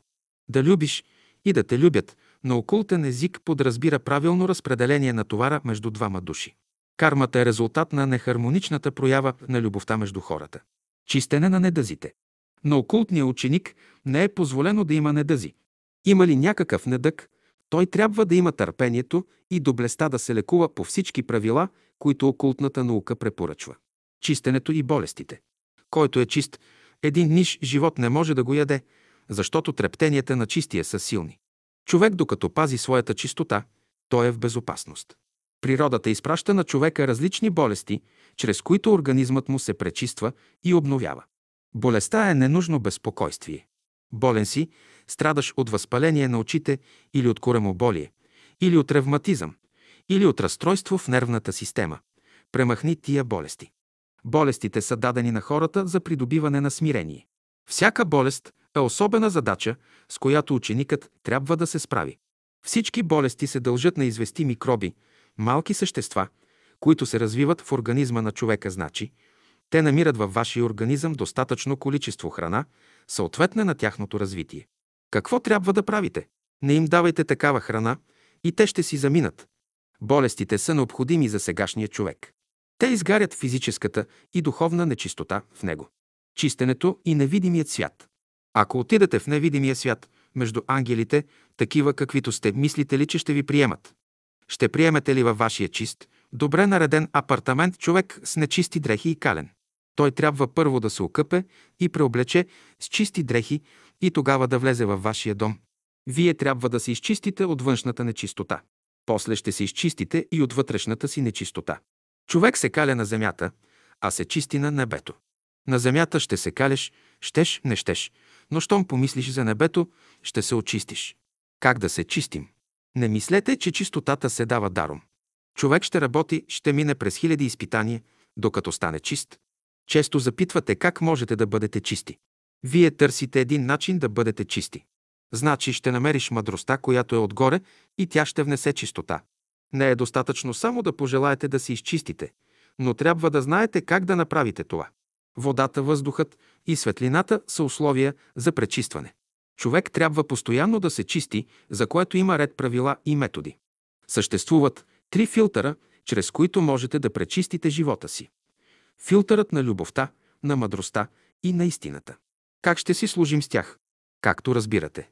Щом ви се дадат филтрите, дава ви се и нужната свобода да разполагате с тях както искате. Природата се грижи за освобождаването на човека от нечистата материя. За тази цел тя си служи с различни методи – филтруване или прецеждане, разлагане, сгъстяване, разредяване, дестилиране. Както песъчливите пластове в природата служат като филтри за прецеждане на мътната и нечиста вода. Също така, чрез различните органи и системи в своя организъм, човек се пречиства и освобождава от непотребните и нечисти вещества. Това пречистване се постига по физически начин. Ще ви дам три метода, чрез които можете да се чистите. Чрез утаяване, чрез филтриране или прецеждане и чрез дестилация или изпаряване. Как ще познаете при какви случаи да приложите първия, при какви втория или третия метод за чистене? Ако водата е мътна, т.е. към нея са примесени твърди, неразтворими вещества, тя може да се пречисти по първия или по втория начин, чрез утаяване или чрез прецеждане, т.е. филтриране. Когато природата иска да пречисти водата, тя я прекарва през земните пластове да се пречисти. В този случай земните пластове са филтрите, които пречистват водата. Ако има съзнание при потъването си в земните пластове, водата първо ще изпита скръп, страдание, че губи светлината си и отива в мрак и тъмнина.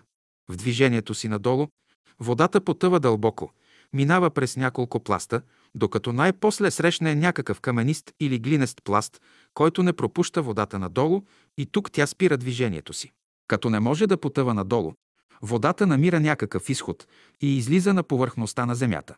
Щом излезе на повърхността, тя започва да се радва, че отново е видяла светлината.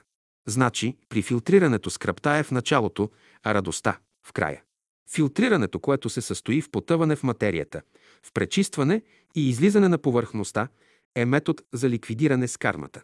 Утаяването е подобен процес. Утаяването е подобен процес на филтрирането, но придружен с по-малко скърби и страдания. Колкото по-големи са скърбите и страданията, толкова и пречистването е по-голямо. Някой изгубил богатството, общественото си положение, жената, децата, приятелите си и казва Загубих се, потънах дълбоко в земята, нищо не ме радва, никаква светлина не виждам. Не съжалявай за това. Ти си потънал дълбоко в земята, между земните пластове, за да се пречистиш и след време ще излезеш на повърхността във вид на чист планински извор. Който мине край тебе, ще спре да оталожи жаждата си от твоята чиста вода и ще те благослови. Това значи да те обичат не само хората, но и всички живи същества, да те търсят и да ти благодарят за направената услуга. Когато някой казва, че хората не го обичат, това показва, че той не разбира законите на разумната природа. Той се е спрял пред някоя нечиста, мътна вода. Вижда, че не може да пие от нея и страда. За да те обичат хората, приложи търпението си, да почакаш няколко деня, докато минат през песъчливите пластове и се пречистят. След това те ще излязат отново на повърхността на земята, като чист планински извор, и сами ще ти предложат да пиеш от тяхната чиста вода и да задоволиш жаждата си. Ще пиеш от тази вода и ще кажеш «Има любов в света, обичат ме хората». Друг важен метод за пречистване е изпаряването или дестилацията. При изпаряването радостта е в началото, а скръпта – накрая. Защо тук процесът е обратен? Когато водата се нагрява, водните пари се отделят и отиват нагоре в пространството, към Бога. Тогава водните капчици се радват, че са освободили от грехове, от страдание. Водната капка разперва крилцата си и хвърква нагоре. Но по пътя си тя среща студено течение и веднага изтива, сгъстява се и отново пада надолу. Като падне долу, Тя се окаля и започва да скърби, да страда. Тя не разбира, че при падането си е допринесла някому добро. И вие, като водата, сте изложени на пречистване по тия два метода. Като се филтрирате, вие първо скърбите, а после се радвате. Като се изпарявате, първо се радвате, а после скърбите. Следователно, когато започнете да скърбите при изпаряването си, не пресичайте скръпта си, а продължете нататък. Влезте дълбоко в земята да се пречистите. И после излезте на другия край, т.е. на повърхността на земята, дето ви очаква радост и веселие. Питам, кой от двата метода ще изберете за себе си? Филтрирането е метод за сърцето, а изпаряването – за ума. Обаче от време на време тия два метода ще се кръстосват, а именно умът ще се пречиства чрез филтриране, а сърцето – чрез изпаряване. Но умът се пречиства главно чрез изпаряване. Затова хората казват Тия мисли трябва да се изпарят от главата на човека, да излязат навън, за да се образува между чувствата и ума му един неприривен кръг на движение. Когато се подложи на един от тия два метода, човек започва вече да проглежда. Опасно е, обаче, когато той дойде в застой, дето не става нито филтриране, нито изпаряване. В обществото този процес се нарича индиферентност. Когато се натъкнете на отрицателни мисли или преживявате отрицателни състояния, бъдете внимателни да не ги задържате дълго време в организма си, защото те внасят отрови в кръвта, от които трябва да се освобождавате. Тези отрови са подобни на отровите, които бацилите образуват при размножаването си. В такива случаи ние препоръчваме пиенето на гореща вода. Някога човек трябва да се стопи, за да се пречисти. Ако има чуждо вещество в тебе, ти трябва да се стопиш. Само така ще се освободиш от него. Павел казва, ние няма да умрем, но ще се изменим, аз казвам.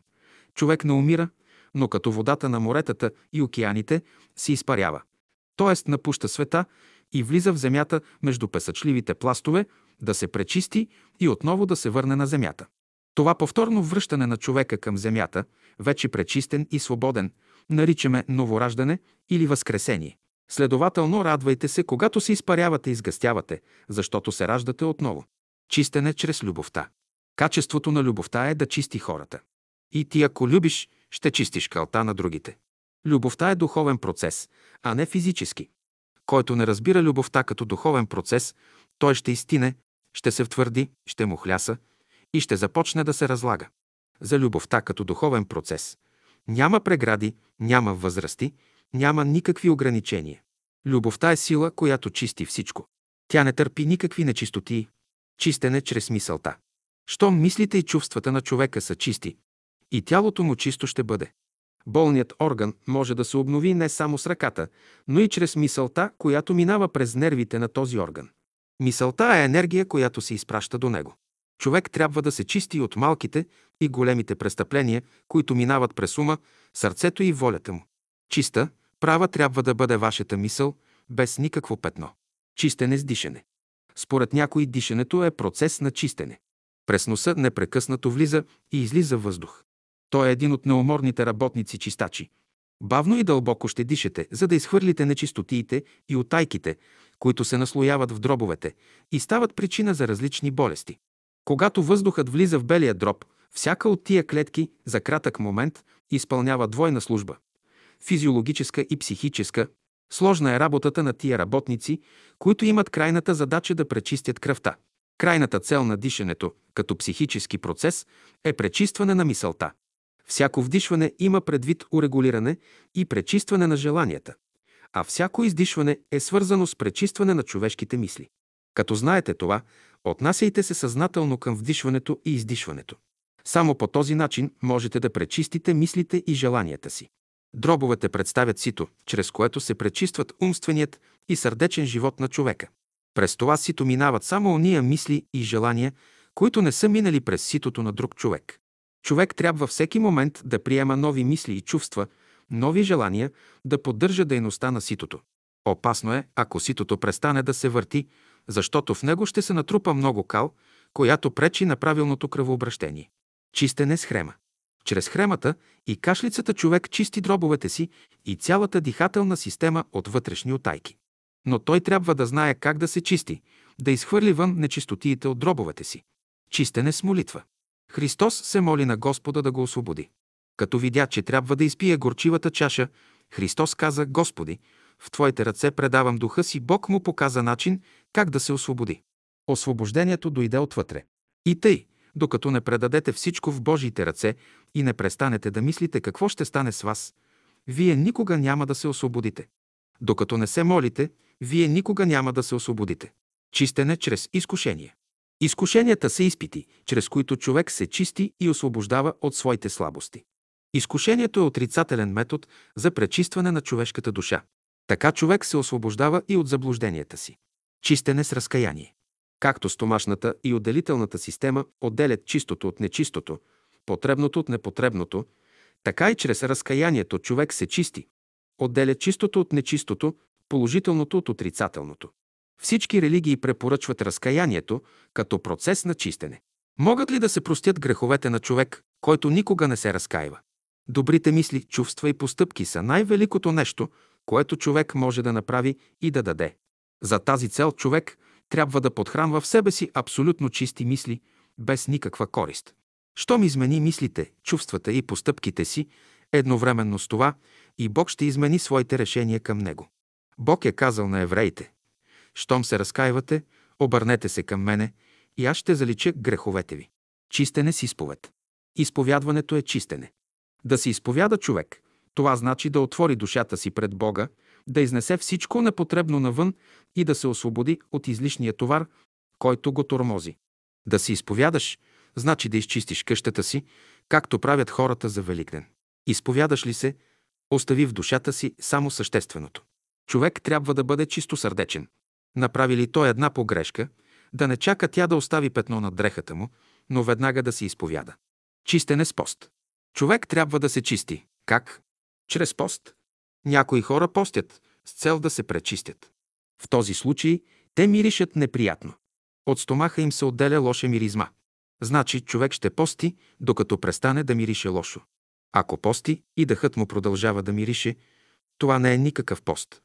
Ще постиш не да отслабнеш, да станеш жълт като светия и да изчезнеш от земята, но да се пречистиш, да не мирише дъхът ти. Чистене с вода. Предназначението на водата е да чисти, да мие. Водата еднакво измива и праведния, и грешния. Разликата седи само в следното.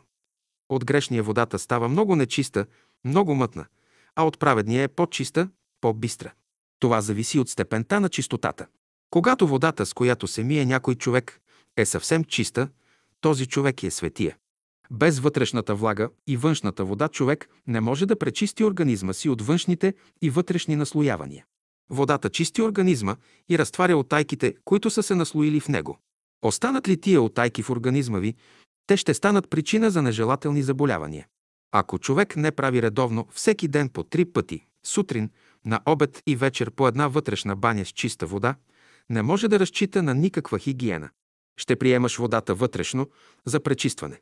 Ще вземеш чашата с водата, ще я погледнеш, ще я приближиш до устните си и ще приемеш с устата си само една глътка. Докато я пиеш, ще мислиш само за нея. Само така водата пречиства организма. Само така тя внася божественото благо в човека.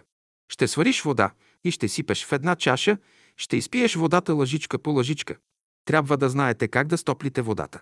Трябва да не я нагорещявате повече, отколкото трябва. Една вода ще я стоплите толкова, че да не започва да се изпарява. Щом започне да се изпарява, нейната сила изчезва. Ще пазите да не става изпарение. Като започне да се образува той налягане на парите, ще извадите водата.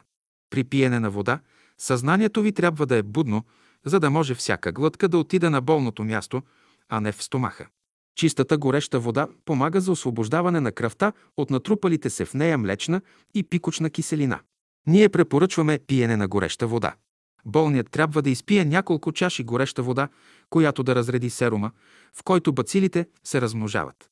Горещата вода, прията на глътки, чисти нервната система от наслоявания, които подпушват мислите и чувствата на човека. Тя го освобождава от напрежението, което нервната система произвежда върху него. Ако ръката на човека е чрезмерно суха, той трябва да й предаде малко влага. Как се постига това? Ще вземе една влажна кърпа и ще я прекара няколко пъти по дължината на ръцете си.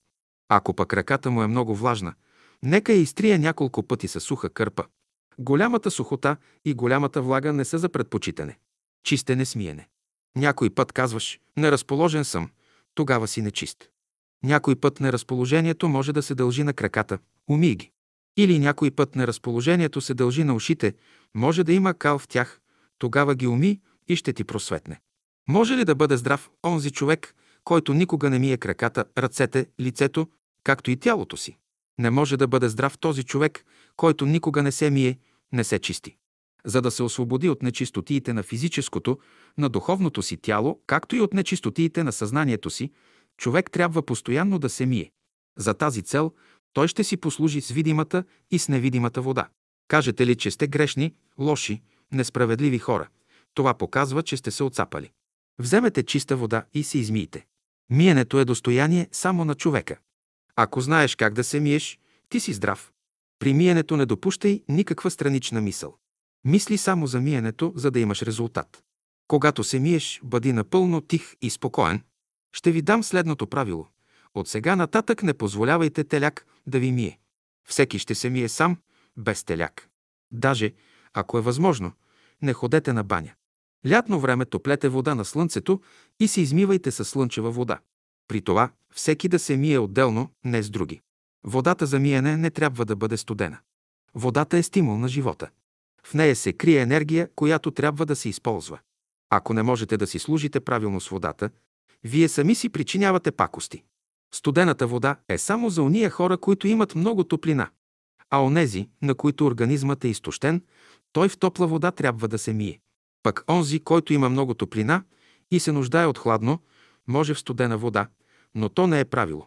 Човек трябва да държи тялото си в голяма чистота. Той трябва да прави ред опити, докато намери един правилен и положителен начин за миене на ръцете, на лицето, на краката и на останалите части от тялото. Има много начини за правилно миене, но всеки сам трябва да намери подходящ за себе си. Миенето, например, е един свещен акт. Вие как се миете сутрин? Не трябва да се миете бързо, както обикновено правите, но трябва да спазвате известни правила. Ще си вземете един чист леген, ще налеете в него вода, малко топличка и ще наплискате лицето си хубаво. След това си изтриете лицето леко, едва да попиете влагата с много мека кърпа. Вие търкате лицето си много силно. Не правете така. Мийте се по новото правило. Не плискайте силно лицето си с водата, но леко, да ви е приятно, като че се милвате, едва да го докосвате. Лицето на човека е много нежно и отзивчиво. Божествената мисъл, за да функционира правилно у нас, не трябва да търкате лицето си с груба кърпа. Когато се измиете и погледнете лицето си, вие трябва да бъдете доволни от него. Ако не сте доволни, след 10 минути се измийте втори път. Измийте се 10 пъти наред, докато най-после бъдете доволни от себе си. Никога не изливайте водата от лицето си на нечисти места. Да да хвърляме тази вода на цветята на дърветата, но в никой случай, дето минават хора. Човек трябва да мие лицето, ръцете, зъбите си по 10 пъти на ден. Зъбите не трябва да се мият всякога с четка, да се изтъркват. Достатъчно е да ги миете с топла вода и сапун или с малко спирт. Много болести се дължат на микробите, които се развиват в зъбите. Човек трябва да мие лицето си, ръцете си по няколко пъти на ден с чиста вода. Също така трябва да мие и ушите си. Ухото е приемник на звуковите вълни, вследствие на което трябва добре да се измива, да не остава никакъв прах по него, нито в гънките му. Ако ухото ви е запушено, вие не можете да възприемате здравословните течения на природата. Който знае как да мие ръцете си, тяхното измиване ще се отрази добре върху краката. И обратно, краката измити правилно, това се отразява и върху ръцете. При това, като миете краката си, не бързайте изведнъж да ги измиете. Потопете краката си във водата и поседете в това положение малко време. Мислено измивайте краката си, докато усетите някаква приятност, някаква реакция в ръцете. След това бавно измивайте краката си. Научете се да си миете ръцете най-малко три пъти на ден. Сутрин, на обяд и вечер. Ако ги миете 10 пъти на ден, още по-добре. Също така, по три пъти на ден ще измивате краката си, лицето си и подмишниците.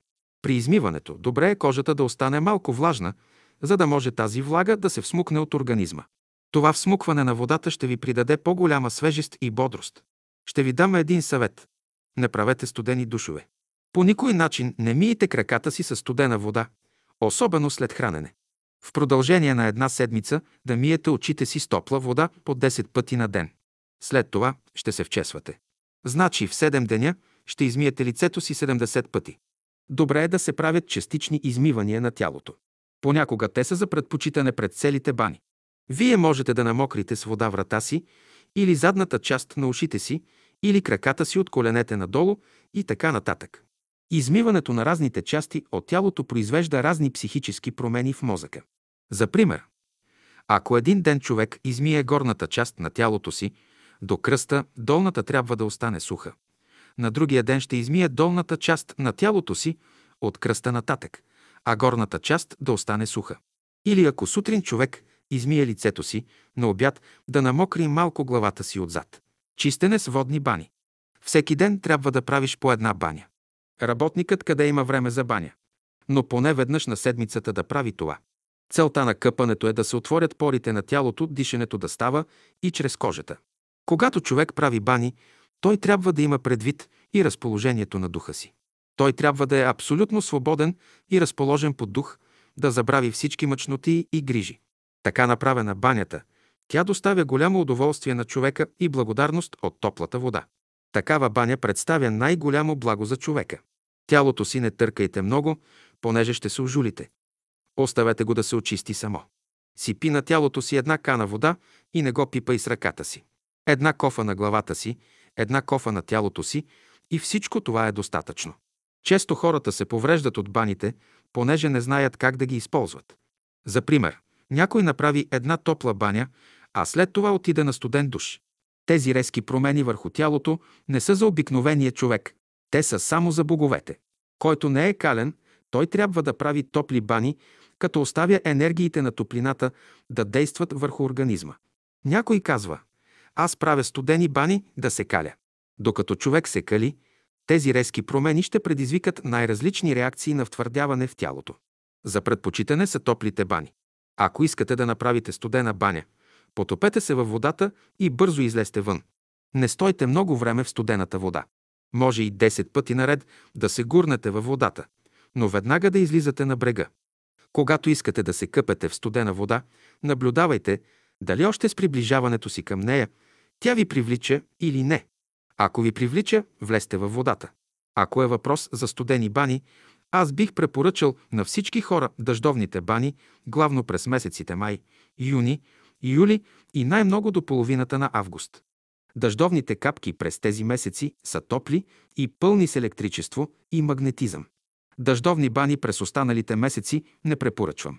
Добре е дъждовните бани да не се правят направо на тялото, но през някаква тънка дреха.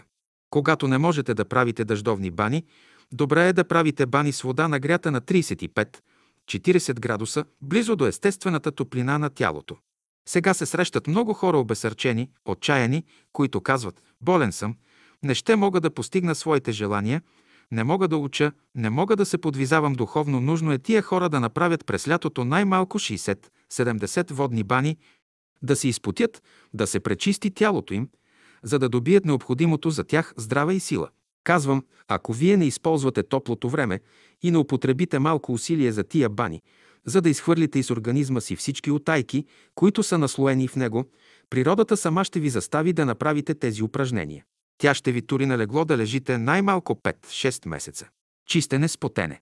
Забелязано е, че всяко неразположение на човека се дължи на запушване на порите на неговото физическо, сърдечно или астрално и умствено тяло. Физическото тяло на човека има около 7 милиона пори, които трябва да бъдат отворени. Съвременните хора се оплакват от различни заболявания, от неразположение на духа и така нататък. Те могат лесно да си помогнат. Аз ви дадох един метод срещу болезнените ви състояния и неразположение. Казах ви, че трябва да се изпотявате, да се подложите на щателно пречистване. Теренът, почвата, т.е. вашите земни пластове са претърпели големи сътресения, вследствие на което тръбите на канализацията ви са огънати, пречупени и не могат да пропущат водата през тях. Те са запушени с пясък. Изпотяването ще предизвика голям напор, ще изтласка пясъка навън и ще даде възможност на водата да тече през тръбите. Причината на болестите се крие в запушените пори. В която област на организма става подпушването, там се явява болестта. Организмът не търпи никакви нечистоти, никакви чужди вещества в себе си. Съберат ли се някъде такива нечистоти, организмът заболява. Всяко заболяване има предвид освобождаване на организма от чуждите вещества. Ако става подпушване на някой от каналчетата на гръбначния стълб, човек губи своята жизненост. Гръбначният мозък има свойството да поглъща праната или жизнената енергия от въздуха и да я предава на целия организъм. Всяко подпушване нарушава правилния ход на кръвообращението. Щом кръвообращението не е правилно, организмът се излага на различни заболявания. Всички пори на тялото трябва да бъдат отворени. Човек има 7 милиона пори в своето тяло, т.е. 7 милиона прозорци, които трябва да бъдат отворени. Следователно, първото лекуване, при каква и да е болест, се свежда към отпушване на порите, за което е нужно изпотяване, измиване на тялото. Водата чисти тялото ви, отваря всички 7 милиона пори, през които дишете. Ако не може физически да се изпоти, човек е изложен на опасност. Като се пие гореща вода, тя излиза чрез порите навън, отваря ги и с това възстановява здравословното състояние на организма. Астралното и умственото тяло също имат много пори, които трябва да бъдат отворени. Недоволството е духовна нечистота, която запушва порите на човешкото тяло. Чистете се от него. Очистете се от духовната кал, за да можете свободно да дишате чрез сърцето, чрез ума и чрез душата си. Започне ли човек да диша така, недоволството му се превръща в доволство. От 25 април до 4 юли ви давам следната задача за 10 седмици. По два пъти в седмицата ще предизвиквате изпотяване чрез гореща вода. Добре е да правите изпотяване сутрин или вечер преди залез слънце или преди лягане към 10 часа. Човек ще предизвика изпотяване чрез пиене на гореща вода, в която може да изтиска няколко капки лимон. Ще изпивате по 4-5 чаши гореща вода. Като се изпоти добре, ще изтрие тялото си с влажна кърпа и ще се преоблече. След това нека изпие още половин или една чаша гореща вода. Ако сте изтънели малко, трябва да се радвате, че имате резултат. За да не изпадате в мрачни състояния, трябва да подобрите дихателната си система и черния дроб. Щом подобрите дишането и чувствата си, подобрява се състоянието на нервната и симпатичната система. Това се постига чрез систематично изпотяване. Ето защо през летния сезон направете 20 потни бани в продължение на 20 деня. След всяка баня пийте по две чаши гореща вода, облейте се с топла вода и се преоблечете. През времето, когато изпълнявате задачата, ще мислите само за здрави, за жизнерадостни хора, а не за болести. Мислете само за природата, която е пълна с живот и енергия. Ако се потите много, изтривайте тялото си с влажна кърпа. Човек трябва да се изпотява не само физически, но и духовно. В духовния живот на човека страданията представят нещо подобно на изпотяване. Ако не страда, човек е изложен на опасност. Чистене чрез луната. Окултистите казват, че в тялото на човека има известни органи, дето се складират тия нехармонични енергии. От влиянието на Земята върху хората, в него, които действат разрушително. Влиянието на месечината в този случай седи в това, че тя изтегля всички зловредни сили от човека, които го разрушават. Идеите на човека растат и се развиват в периода на празнене на Луната, а добродетелите – в периода на нейното пълнене. Пълненето на Луната се отразява благотворно върху уния хора, които искат да се развиват духовно. Забелязано е, че Луната в своите фази на пълнене и празнене се отразява особено чувствително върху някои натури. Когато Луната се пълни, те са неспокойни, не могат да спят. Щом Луната започне да се празни, те се успокояват. Безпокойството, което някои хора изпитват при пълнене на Луната, се дължи на излишна енергия в тях, която се отразява върху мозъка, върху дробовете или върху стомаха им. Те трябва съзнателно да работят върху себе си, да намерят начин, чрез който да се справят с излишната енергия. Когато болният иска да се излекува от болестта си, лекарите му препоръчват да гледа луната, когато се празни и да се свързва с нея. Пълни ли се луната, той трябва да затваря кепенците на прозорците си, да не прониква светлината и в неговата стая. Колкото повече сребро има човек в кръвта си, толкова повече ще се ползва от енергиите на Луната. Среброто е най-добрият проводник на енергиите, които идат от Луната. Тия енергии чистят човешкия организъм. Който иска да се очисти от греховете си, той трябва да се свърже с Луната. Луната пък може да действа само върху онзи човек, който има сребро в кръвта си. Новите учени са забелязали, че когато минава през своите фази на пълнене и празнене, Луната оказва различно действие върху среброто. Когато се празни, тя произвежда върху него едно действие. Когато се пълни, друго действие.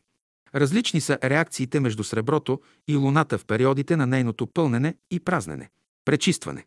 Има един път, по който всеки трябва да мине, за да се пречисти. Пречистването се отнася до тялото, до мислите, чувствата и желанията на човека. Те представят ровка почва, която трябва да се обработи. Мъчнотията за човека се заключава именно в това да преработи той тази почва, да я облагороди. От свършването на тази работа зависи неговият бъдещ успех. Знаете ли на колко епохи е послужила материята, от която са направени нашите мозъци? Знаете ли, че в тази материя именно са вложени недостатъците на човечеството? Миналите поколения са оставили своите нечистоти в нея и са отишли на другия свят. Материята, от която са направени нашите тела, е тор за духовния свят, но ние трябва да я преработим и изчистим, както растенията пречистват и обработват почвата, в която живеят. Тази е причината, дето човек изпитва един постоянен гнет, като че нещо го задушава. Ако материята беше девствена, никога не бихме чувствали този гнет. Съвременните лекари отдават много от неразположенията на човека на отайките, които се намират в неговото тяло. Затова търсят начин за пречистването му. Чрез мъчнотиите се пречиства нервната система. Когато всеки нерв се пречисти, тогава човек приема правилно божествената светлина и мисъл. Първо човек трябва да се освободи от калта, от отайките, които са запушили тръбите на божествената канализация в самия него. Има само един начин, по който той може да се освободи от тази кал, а именно той трябва да познае Бога. В какво седи познаването на Бога? Да познаеш Бога, значи да почувстваш Неговата любов. Щом почувстваш Божията любов, едновременно с това и животът ще потече в тебе. Щом животът потече, и пътя ще намериш. Щом намериш пътя, ще се добереш до истината. И най-после придобиеш ли истината, ще влезеш в истинския живот. Чистота, чистота, чистота дай, Господи, в тялото, в душата и в духа ми. Като живееш, имаш възможност всеки даден момент да се обновиш и очистиш. Достатъчно е да повдигнеш мисълта си към Бога, за да се обновиш. Отдалечиш ли мисълта си от великия център, ще влушиш живота си. Да си поживея малко, докато съм млад. Като остарея, тогава ще мисля за Бога. Не се лъжи. И старият, и младият трябва да обичат Бога еднакво и да мислят за Него. Първата хигиена, която се налага на човека, е чистотата на ума, на сърцето и на душата. Първо трябва да се очисти мисълта. Също така трябва да се очистят чувствата и постъпките. Ако живее в абсолютна чистота на мисли, чувства и действия, човек ще бъде съвършено здрав. Светът няма да се поправи, докато не мине през огън. Огънят – това са изпитанията, страданията, през които всички хора трябва да минат. Всички хора ще минат през този огън да се пречистят. Щом се запролети, започнете всяка сутрин да излизате на разходка. Колкото по-рано излизате, толкова по-добре. Излизайте на открито, на чист въздух, далеч от градския прах и дим и посветете за дишане, за гимнастика поне един час. След това можете да започнете работата, която ви предстои за деня. Правите ли тия разходки, работите ви ще вървят по-добре, отколкото ако стоите в стаите си и работите. Очистете първо машината си, нагласете я и тогава започнете да работите с нея. Не направите ли това предварително, тя ще ви изненада в момент, когато не очаквате. И тогава вместо един час, вие ще употребите 10 часа, докато я поставите в пълна изправност. Обновяване, възстановяване. Човек е здрав, когато всичките му органи се обновяват едновременно. Ако само един орган се развива за сметка на другите, човек заболява.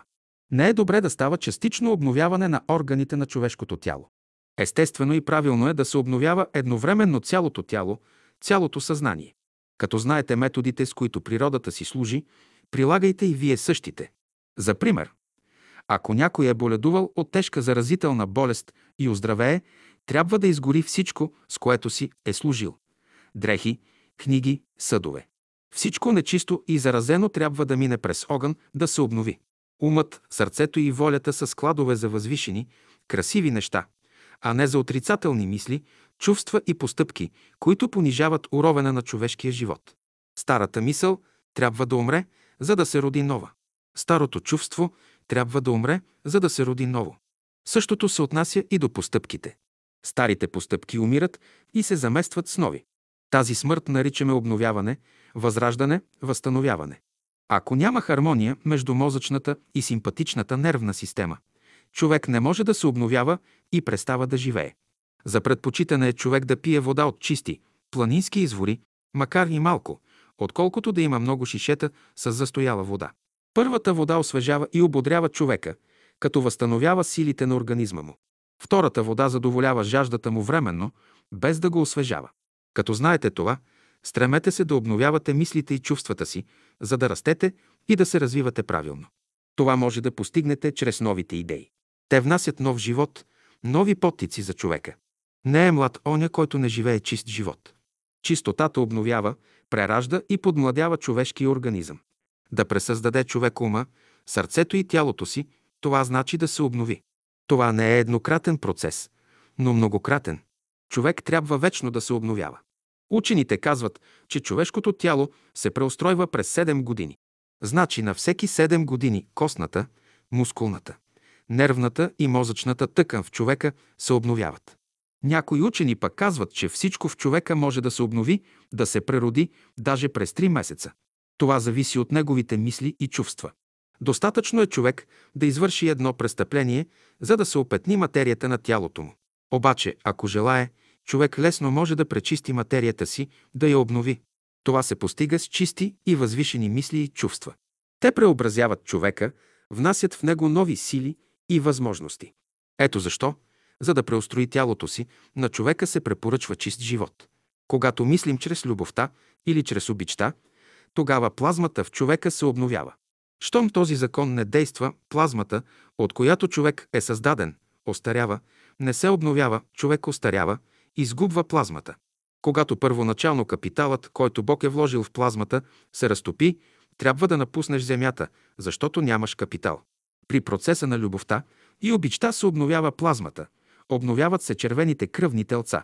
Като ученици на великия живот, поставете си задачата да възстановите силите на своя организъм, да върнете изгубената си любов и да възкресите в себе си всичко възвишено и благородно, което постепенно сте умъртвявали. Да възстановите силите си. Това значи да влезете в съприкосновение с целокупния живот, да се свържете с радостта и страданията на всички хора, да желаете тяхното добро като от свое, да възстановите силите си, това значи да се обновите и подмладите, да се свържете с първоисточника на живота, от когото всичко извира, който храни и пои цялата Вселена. Всяка сутрин, като ставате, трябва да възстановявате връзката между човешкото и божественото съзнание и да благодарите, че живеете. Постъпвате ли така, всеки ден ще се подмладявате. Първото условие за подмладяване е да имате връзка с Бога. Само духовният живот е сила, с която може да се обнови тялото, както и нервната система. По този начин всеки ден може с нещо да се обновявате. Като живееш, имаш възможност всеки даден момент да се обновиш и очистиш. Достатъчно е да повдигнеш мисълта си към Бога, за да се обновиш.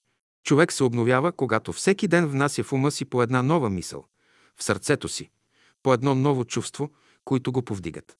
Задачата на всеки човек е да работи за своето вечно обновяване. Това се постига чрез божествената любов, мъдрост и истина. Да вършим волята Божия, това значи да се обновяваме. Без Божията любов, без Божията мъдрост и без Божията истина не съществува чистота. Без тях няма обнова. Никакво подмладяване не може да става. Говорете на Господа да ви избави от съмнението. Говорете на Господа да ви избави от неверието. Говорете на Господа да ви избави от гнева, от подозрението, от тази стипчивост, която имате. Всички не сте готови. Като се очистите от всички тези боболечици на вашето вътрешно естество, като ви избави Бог от тях, тогава ще прогледате свободно напред. Като ви избави Господ, ще бъдете съвършено чисти, без никакви боболечици в корените, в листата или в клонищата. Казано е в писанието. Старото отминава вече, значи старото тяло ще се замести с ново. Сега се строи ново тяло. Дрехарниците са пълни вече с нови дрехи за новото тяло на човека.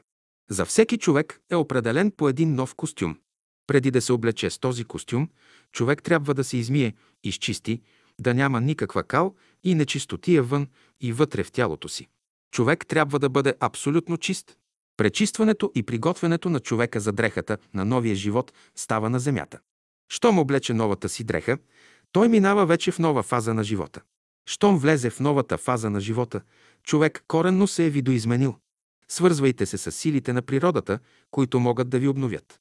Отправете ума си към Бога, да се свържете с Неговата мисъл, да придобиете повече светлина. Чиста е мисълта на Бога. Обърнете сърцето си към Бога, да приемете Неговата чиста топлина.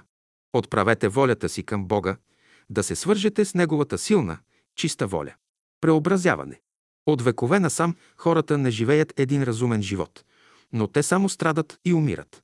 Днес почти всичката вода в реките, езерата и моретата е покварена от човешката кръв и човешки престъпления. Огън трябва да дойде отгоре, за да изгори, да очисти всичко покварено, да дестилира тази вода и след като се пречисти всичко, да се създаде новата култура. Животът трябва коренно да се пречисти, да се внесе в него вътрешно преобразование. Аз не говоря за някаква революция между хората, но ще настане вътрешна промяна, в която Бог ще преобрази целия строй, ще освободи хората от техните дребнавости, които им пречат да се развиват, като братя и сестри. Който разбере това нещо, ще го провери и ще се освободи от стария живот, от всички отайки на миналото. Сега ще дойде една вълна, която ще трансформира целия обществен строй, ще преустрои цялата земя, ще преустрои мислите на цялото органическо царство. Животът ще получи ново направление. Настъпва една епоха на ликвидация. През това време всеки трябва да преобрази себе си, като извади на страна старото, негодното за работа, а задържи само здравото, полезното за живота. Старото ще остане за тор, а новото за основа на бъдещата култура.